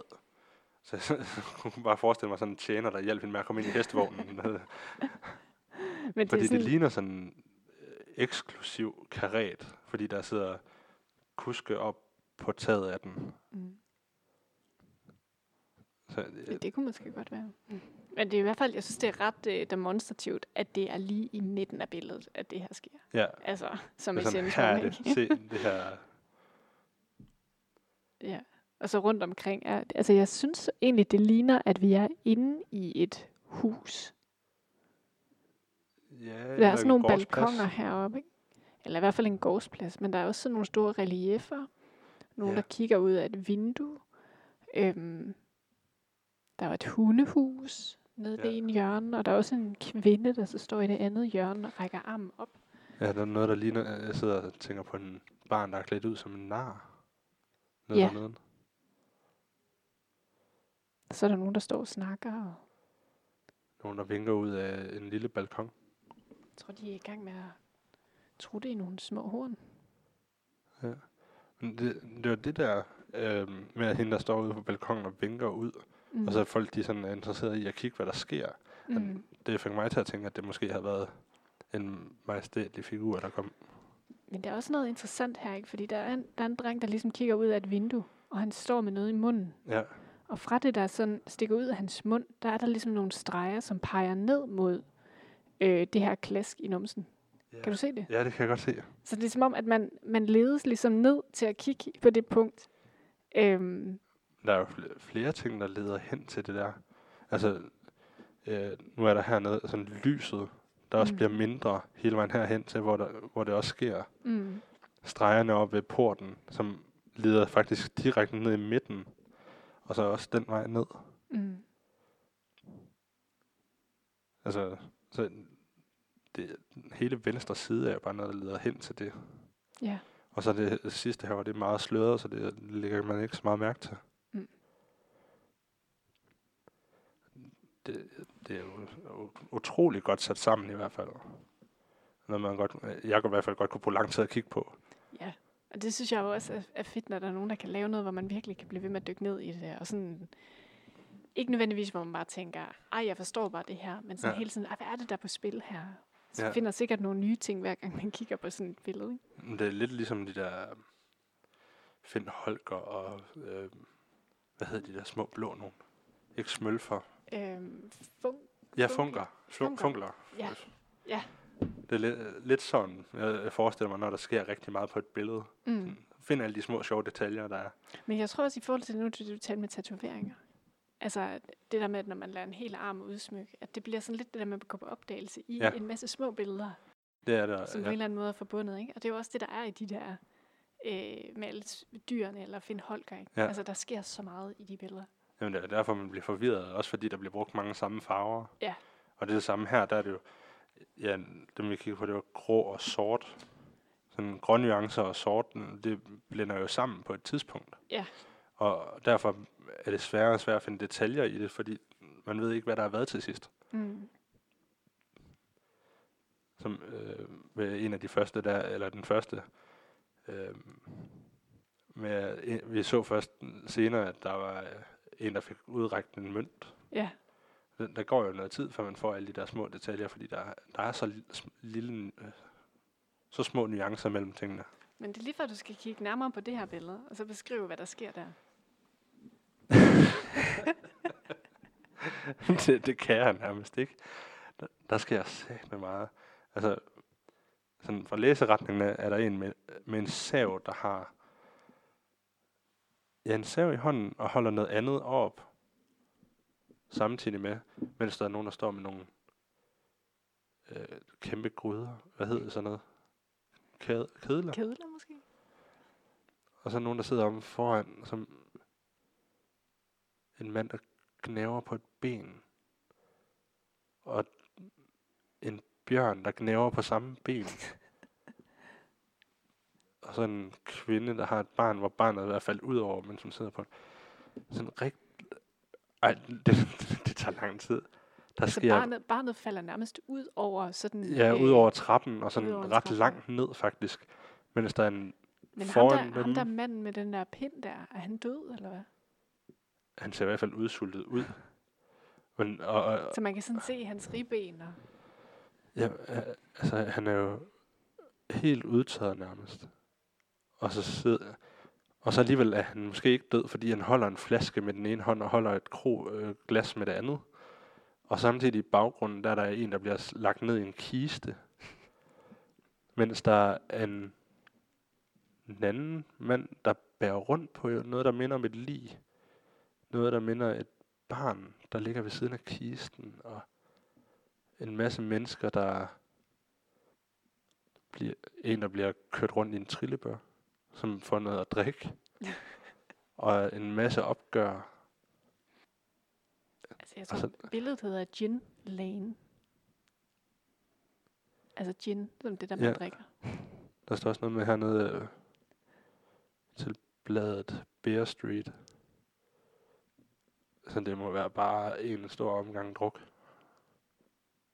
Det, altså, der, der sker der, jeg lader lige mærke til, at der er et hus, hvor, hvor det ene, den ene væg, den er skaleret af. Og så indeni kan man se en mand, der er hængt. Mm. Det, det er jo øh, så vanvittigt. Og et hus, der er ved at falde forover. Der sker sæt med meget på det her. Det er helt vanvittigt. En kiste, der også hænger. Eller et, et skilt, der hænger, der ligner en kiste. Ej, det er vildt. Og så samtidig er der overskyet for at give en mere dyster følelse. Mm. Måske for at understrege, hvad der er, der foregår på, øh, på billedet. Altså det er lige før, når jeg ser sådan et billede her, så kan jeg næsten høre stemmerne.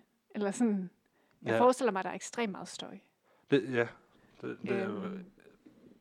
Det gør man i hvert fald. Jeg sad og forestillede mig, at det var den sorte død på en eller anden måde. Men når du så siger, at det hedder Gin Lane, så sidder man og tænker druk. Men bare det der med, at der er så mange døde mennesker. Det, Men det er også sådan, altså så ser man både den der kiste, Ja. og så er der også sådan en lang pind, hvor der der stikker en, ud fra et, et hus. Ja, hvor jeg sagde, at det næsten er et skilt eller en kiste, der hænger. Ja, det ligner netop sådan en, en, en, et skilt, der er formet som en kiste. Ja, Og så ham manden, der så hænger op, øh, som du beskrev fint med, at, at facaden er ligesom gået i stykker. Og inde bag et par bjælker, der kan man så se, der hænger en mand. altså det er så makabert et billede samtidig. Men Men bare det det, er der så- barnet, der falder ned også. Det er sådan en ung menneske, der dør. Altså det er ligegyldigt, hvem der dør. Det er gamle og unge, de dør alle sammen. Og det er en lidt vild bevægelse, den er f- fastfrosset i, ikke? Ja, Fordi den hænger jo faktisk halvt ud over. den er jo ja, halvt ud over, men samtidig så er den også 100% faldet nu. Ja. Fordi der, den har ikke noget øh, momentum til at komme tilbage. Altså, Mm. vægten er allerede 100% over øh, gelænderet. Mm. Det, det bliver helt klart det der. Øh, øh, jeg skal have et billede af den der, så den kommer op på Instagram. Åh, ja. Fordi det, nu hvor vi har beskrevet den så meget, så, så, så skal folk have lov til at se den. Ja, og det, var- det var sådan egentlig en, min tanke i dag i forhold til at tage de her øh, forskellige materialer med, og så vise, hvad, hvordan en kunstner så brugt det. Ja, Fordi det, det, man jeg i hvert fald selv opdager, det er, at det er jo for det første helt vildt, hvor meget forskelligt man kan lave. Men også, i hvert fald i forhold til det her, øh, det her korstik, hvordan man kan få noget frem af bare en plade. ja. Ved at bruge sin fantasi, sin evne til at betragte øh, sine omgivelser, 100%. og så også beherske det her håndværk og sidde med en, en nål nede i en plade og lave små streger. Det, Ja. det er sådan noget, synes jeg og, er og igen, så, så detaljeret og så lige. Mm, Fordi jeg sidder og tænker på, når man sådan riser i metal, så jo, der er en ting, man kan bruge til at kri- øh, krasse ret lige med. Men der kan også være øh, små ujævnheder i metallet. Men det ligner der bare slet ikke, der er. Det ser ud til, at det har været en meget ren stykke metal. Mm. Det, og det, er- altså igen, sådan, som vi taler om med nogle af malerierne heroppe, med at dybden er utrolig, utrolig stor. Der er utrolig meget dybde i det her. Ja, det må man virkelig sige. Man har fornemmelsen af, at man står på den her gade, ikke? Ja, øhm. og så Øhm. bare kigger langt ind i gaden, Ja. fordi du kan så virkelig se langt. Især bygningerne, altså som, som kommer op bagved. Det, det er som om, jeg ved ikke, det, det er i hvert fald en, en meget lang gade. Mm. Der er meget dybde i billedet. Ja. Men det er jo også tit det, jeg hører sådan folk sige, at de kan godt lide, når de sådan kan gå ind i et billede. Jamen, ja, Altså 100%. det der med, at, at den her todimensionelle flade, den faktisk forestiller sig at være Tredimensionel, ja. tredimensionel. Ikke? Ja. Det synes jeg virkelig er en... øh, Kunne du forestille dig at vælge nogle af de her motiver til din næste tatovering? Ja. Det, det kunne jeg faktisk godt, fordi det er sådan... Øhm, altså, ud af alle de tre, du har haft med, eller hvad? Mm. Øh, jo, øhm, den første, du havde, øh, skulpturen, den er statue. Øh, eller, ja, det er en statue, det er ikke en byste. Den, den, kunne jeg, den kunne man godt få noget af med ind i en tatovering. Mm. Selvom jeg ikke er så... Jeg er personligt ikke så meget for sådan at udstille kvindekroppe. Jeg har sådan et princip, jeg skal for eksempel ikke have en pin-up Mm. i, i tatoveringer, men den der, hvis man bare tog noget af det med, eller lavede sådan, hvor man ikke dækkede hende, men sådan, ja, hvor man tilføjede nogle ting, så man gjorde det til en større mm. ting, så jo, så kunne jeg godt forestille mig, jeg tænker, de der øh, print, der er, det bliver svært at få, få i en tatovering. Det kræver nærmest bare ja, en ryg for at få en, en tiende del af det der med. Mm. Fordi der er så mange detaljer. Ja. Øh, men der er helt klart nogle af dem, der kunne være sjove som tatoveringer. Jeg sidder for... Jeg, øh, jeg fortalte, fortalte om den der, hvor det bare ligner, at det er stregtegninger af Mhm. tatoveringer. Jeg har set en, der, hvor, hvor den har sådan en bygning, der går op i flere etager, og så sker der forskellige ting inden. Men samtidig så kan man se tatoveringen på hovedet, Mm. hvor det nærmest ligner en anden bygning, der sker nogle andre ting med, som jeg godt kunne forestille mig, øh, ham mand, der hang ind i den, kunne have været en tatovering. Mm. Hvor, så skulle man nok bare kun Oh, ja. tage bygningen der. ja. Ja, fordi det er jo lidt den samme, altså, der sidder man jo også med en nål, så ikke i et stykke Ja, altså, men, men det, det er en anden type plade. ja Så, men det var faktisk, øh, det var en, en god, øh, det kunne være, du skal tage sådan et billede med til din tatoverer, og så høre, hvad han synes om sådan noget. ja. Jeg, jeg ved i hvert fald, om Kalle der, han laver nogle tatoveringer, der er sindssygt detaljerede. Mm. Og sådan noget der, det, det er næsten hans stil. Bare øh, det, han selv laver i hvert fald. Det er sådan dystert, mørkt, men samtidig fuldstændig fascinerende at kigge på. Mm. Og det er, jo, det er jo også, ja nu siger du dyster og mørk og fascinerende, og ja. det Ja. er jo lige præcis sådan nogle ord, jeg også vil bruge til øh, Hogarts billeder. Altså, man kan, jeg kan ikke lade være med at kigge på den, men det er forfærdeligt, det der sker. altså. Fuldstændig. Øh, og de ser jo helt... Altså, Men ham der manden, der var, han er simpelthen så tynd, at... Øh, Altså, jamen, maven er sunket ind på ham. Fuldstændig. Fuldstændig. Hans ansigt er også sådan helt... Han ser død ud. Ja. Altså, det gør han virkelig. Og hun ligner en, der har fået syfilis. Hende, der sidder på trappen. Ja, Fordi he- hendes hud er i hvert fald af. Ja. Og det, det er virkelig ulækkert. og så samtidig med men der står også... Nu opdager jeg, at der står en kvinde og hælder måske faktisk noget gin ned i et lille barns mund. Er det et lille barn? Den der, tror du ikke det? Jeg, jeg Derovre. sad, Nå, derovre. Jo, det der, det er et lille barn. Men hvis du sidder så kigger lidt bagved, så er der en kvinde, der hælder noget gin ned i en mand, der sidder i en trillebør. Nå ja, ja, det er også lidt sjovt. Ej, og så er der sådan lidt optøjer bagved. Ja. En mand, der er som om han har en eller anden hue ned over øjnene, og så er der nogen, der har løftet en... Det ligner lidt sådan en kølle, man bruger, når man spiller um, krokket. Og så et bord. Det ligner lidt sådan, Det en, sådan en, en destilleri. riot, der er sket. Sådan uh, uh, Høtjus riot, der man hører om i eventyr. der sker i baggrunden. Jeg tror i hvert fald, de er godt fulde, de her folk. Det tror jeg også. Det tror jeg helt bestemt. Men det er et meget fascinerende billede. Mm. Altså, he, nu, jeg prøver lige at opsummere sådan, de ting, jeg har været Mhm. igennem. Sådan, en, en statue, der er sådan er for at hylde en, en tilværelse, eller en kvinde, der har været, betydet noget for en. Sådan et Over til- gravmonument. Ja, altså, øh, ja, et monument. Øhm, og så tage over øhm, tage det, man har, og så bruge det til noget. Og, eller bruge, hvad naturen giver en. Til at se det smukke i det, det der er rundt om sig. Altså sådan til det dystre og deprimerende og sådan noget. Og så over til det, jeg sådan, så med, det, det giver egentlig ret god mening. Fordi jeg har fået lov til at spille øh, et par sekunder af øh, Jepper, hvis du Mhm. ved, hvem det er. Mhm. Han, han kom ud med en øh, ny album her i foråret, som hedder Sidste Liv, Mhm. hvor han har et nummer, der hedder øh, Lysere Tider. Det er en EP sådan på fem sange, hvor han sådan forklarer om, øh, hvor deprimeret han var på et tidspunkt. Øh, uden, han er jo sådan rimelig kendt for de her øh, diskoteksnumre og Mhm. rapmusik og sådan noget. Mm. Det her, det er stadigvæk rap, Mm. men det forklarer en periode i hans liv, hvor han var havde det rigtig svært med at finde ud af, om han var okay til det, han nu gerne vil lave. Var han blevet for gammel, eller kunne han stadigvæk lave de her diskoteksting? Til hvor den så slutter af med den her sang, der hedder Lys og Tider, hvor at øh, den, jeg bliver ved med at høre den på repeat, Mm. lige siden jeg fandt, den, øh, fandt ham igen. Øh, og det er... Ja, nu skal jeg lige finde den rigtige her. Øh, hvordan?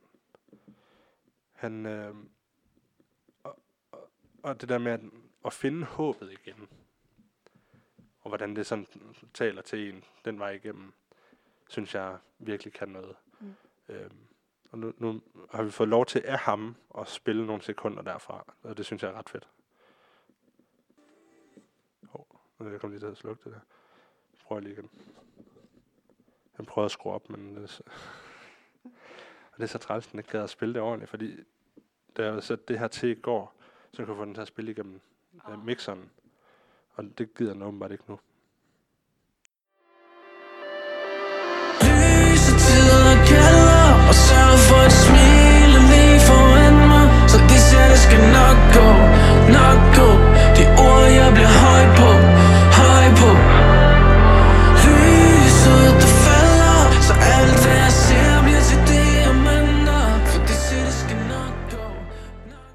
Det er bare sådan...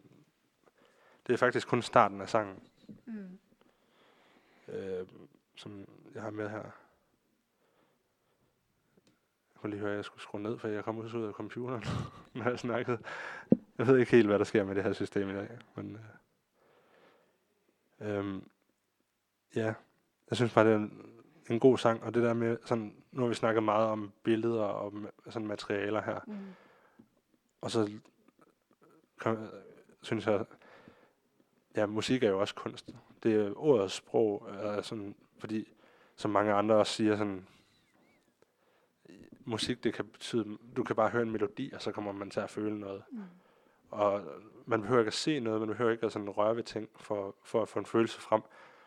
Og ja, den her, den, den talte bare noget til mig, fordi øh, ikke at den situation, jeg selv er i, eller noget som helst, men det er bare, den fortæller noget om, uanset hvor succesfuld du er, så, så kan du altid have problemer med, med, hvordan du har det med dig selv. Mm. Og det, det giver sådan, ikke en ro ind i mig, men sådan, det beroliger mig på en eller anden måde, hvad fremtiden kan bringe. Og det synes jeg bare, at den her sang, den, den kan på en eller anden måde. Ja, altså det er jo både noget, man skal erfare, at det er sådan er livet. Ja, at det ikke altid bare er, um, at der gemmer sig noget bag det her lys, der oplyser en, som Ja. han synger. Ikke? Øhm,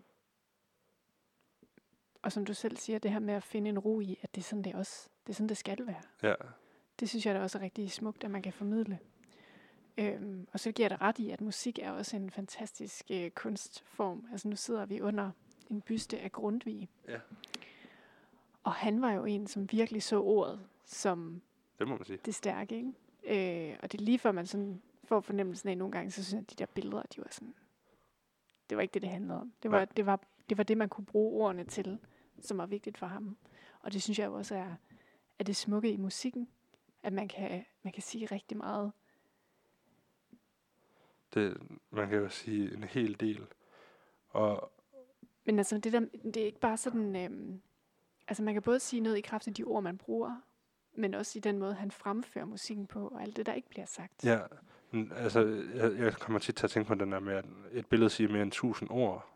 Men 1000 ord kan også sætte 10.000 billeder i gang i hovedet på en. Mm, Og, og så på den måde, hvad siger så egentlig mest? mm, Er det et billede, eller er det de her få ord, der kan sætte 10.000 billeder i gang? Fordi så er det lige pludselig 1000 ord mere per billede. mm, Og det er sådan, det, så det er egentlig en dominoeffekt, der Mm. bliver, bare fortsætter og bliver større og større. Så alt afhængig af, hvad humør du er i, når du ser det. Det er det samme med, med et maleri eller en skulptur. Har også betydning for, hvad, den, hvad du får med derfra. mm, Kommer du en dag ind, for eksempel på Skovgårdsmuseet, og mega trist eller mega træt, så kan du ikke sætte pris på det store Mm. og helheden af, hvordan alting er sat op.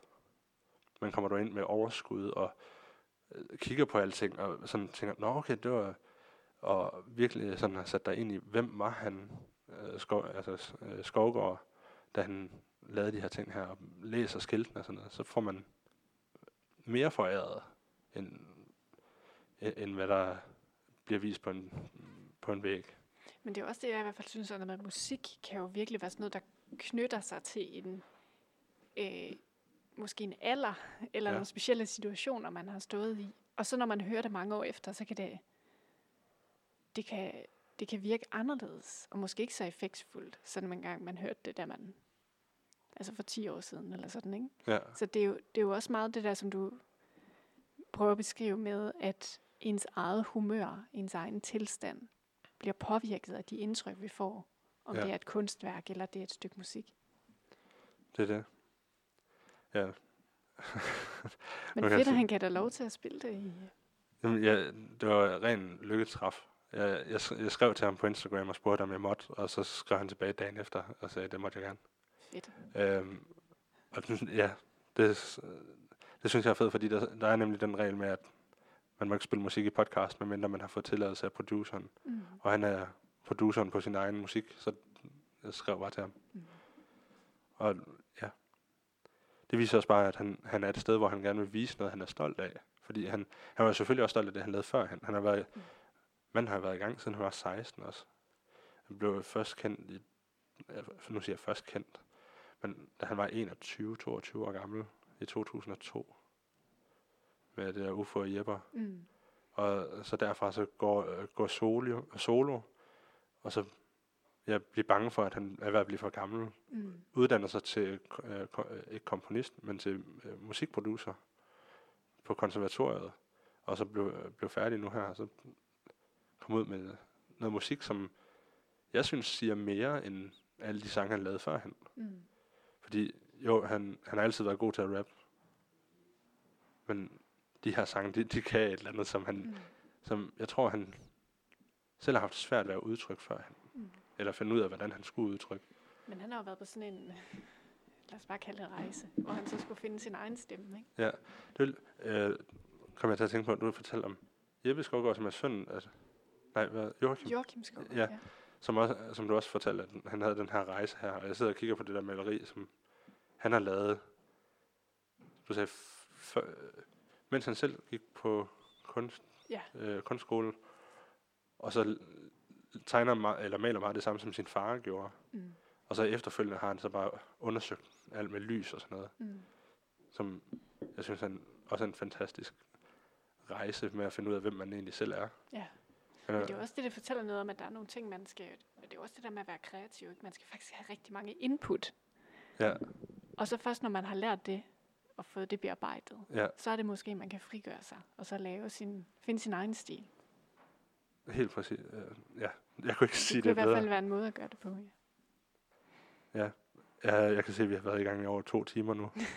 så jeg vil, Katrine, tusind tak for, at du gad at være med til det. Jamen tak, fordi Og- du ville komme. Det har været rigtig hyggeligt. I, li- øh, jeg takker lige med, jeg synes også, det har været mega hyggeligt og mega lærerigt. Og det, øh, det synes jeg er fedt. Det var nogle rigtig gode øh, øh, ting, du har taget med, synes jeg. Øh, Altså lige både med, måde. med, med musik og, og billederne. I, lige og måde. hele historien omkring den her øh, butik i Nyhavn. Det er, en, øh, det er bare en stykke Danmarks historie, som der, der skal bevares, synes jeg. Bestemt. Ligesom der er meget andet kunst, der bliver bevaret, som også er Danmarks historie. Og den- nu, nu har vi talt meget om 1800-tallet, for eksempel i dag. Det er jo også en ting fra 1800-tallet. Mm. Så, og hvorfor, hvorfor, nu siger jeg, hvorfor skal Skovgård Museet have lov til at bevare noget fra 1800-tallet, hvis der er en butik, en bygning, som bliver brugt til kun Mm. en ting, som er sam, fra samme tid af.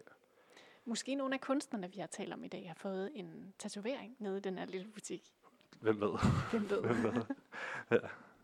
Nå, tusind tak for, at du komme i hvert fald. Det var dagens afsnit, og tak for, at du lyttede med, hvis du har lyttet så langt her. Øhm, det betyder virkelig meget. Øhm, lyden lyder lidt sjov, fordi vi sidder oppe på loftrummet på Skovgård Museet. Det, det giver sådan en lidt sjov stemning, men jeg håber ikke, det gjorde så meget. Og vi lyttes øh, snart ved igen. Hej.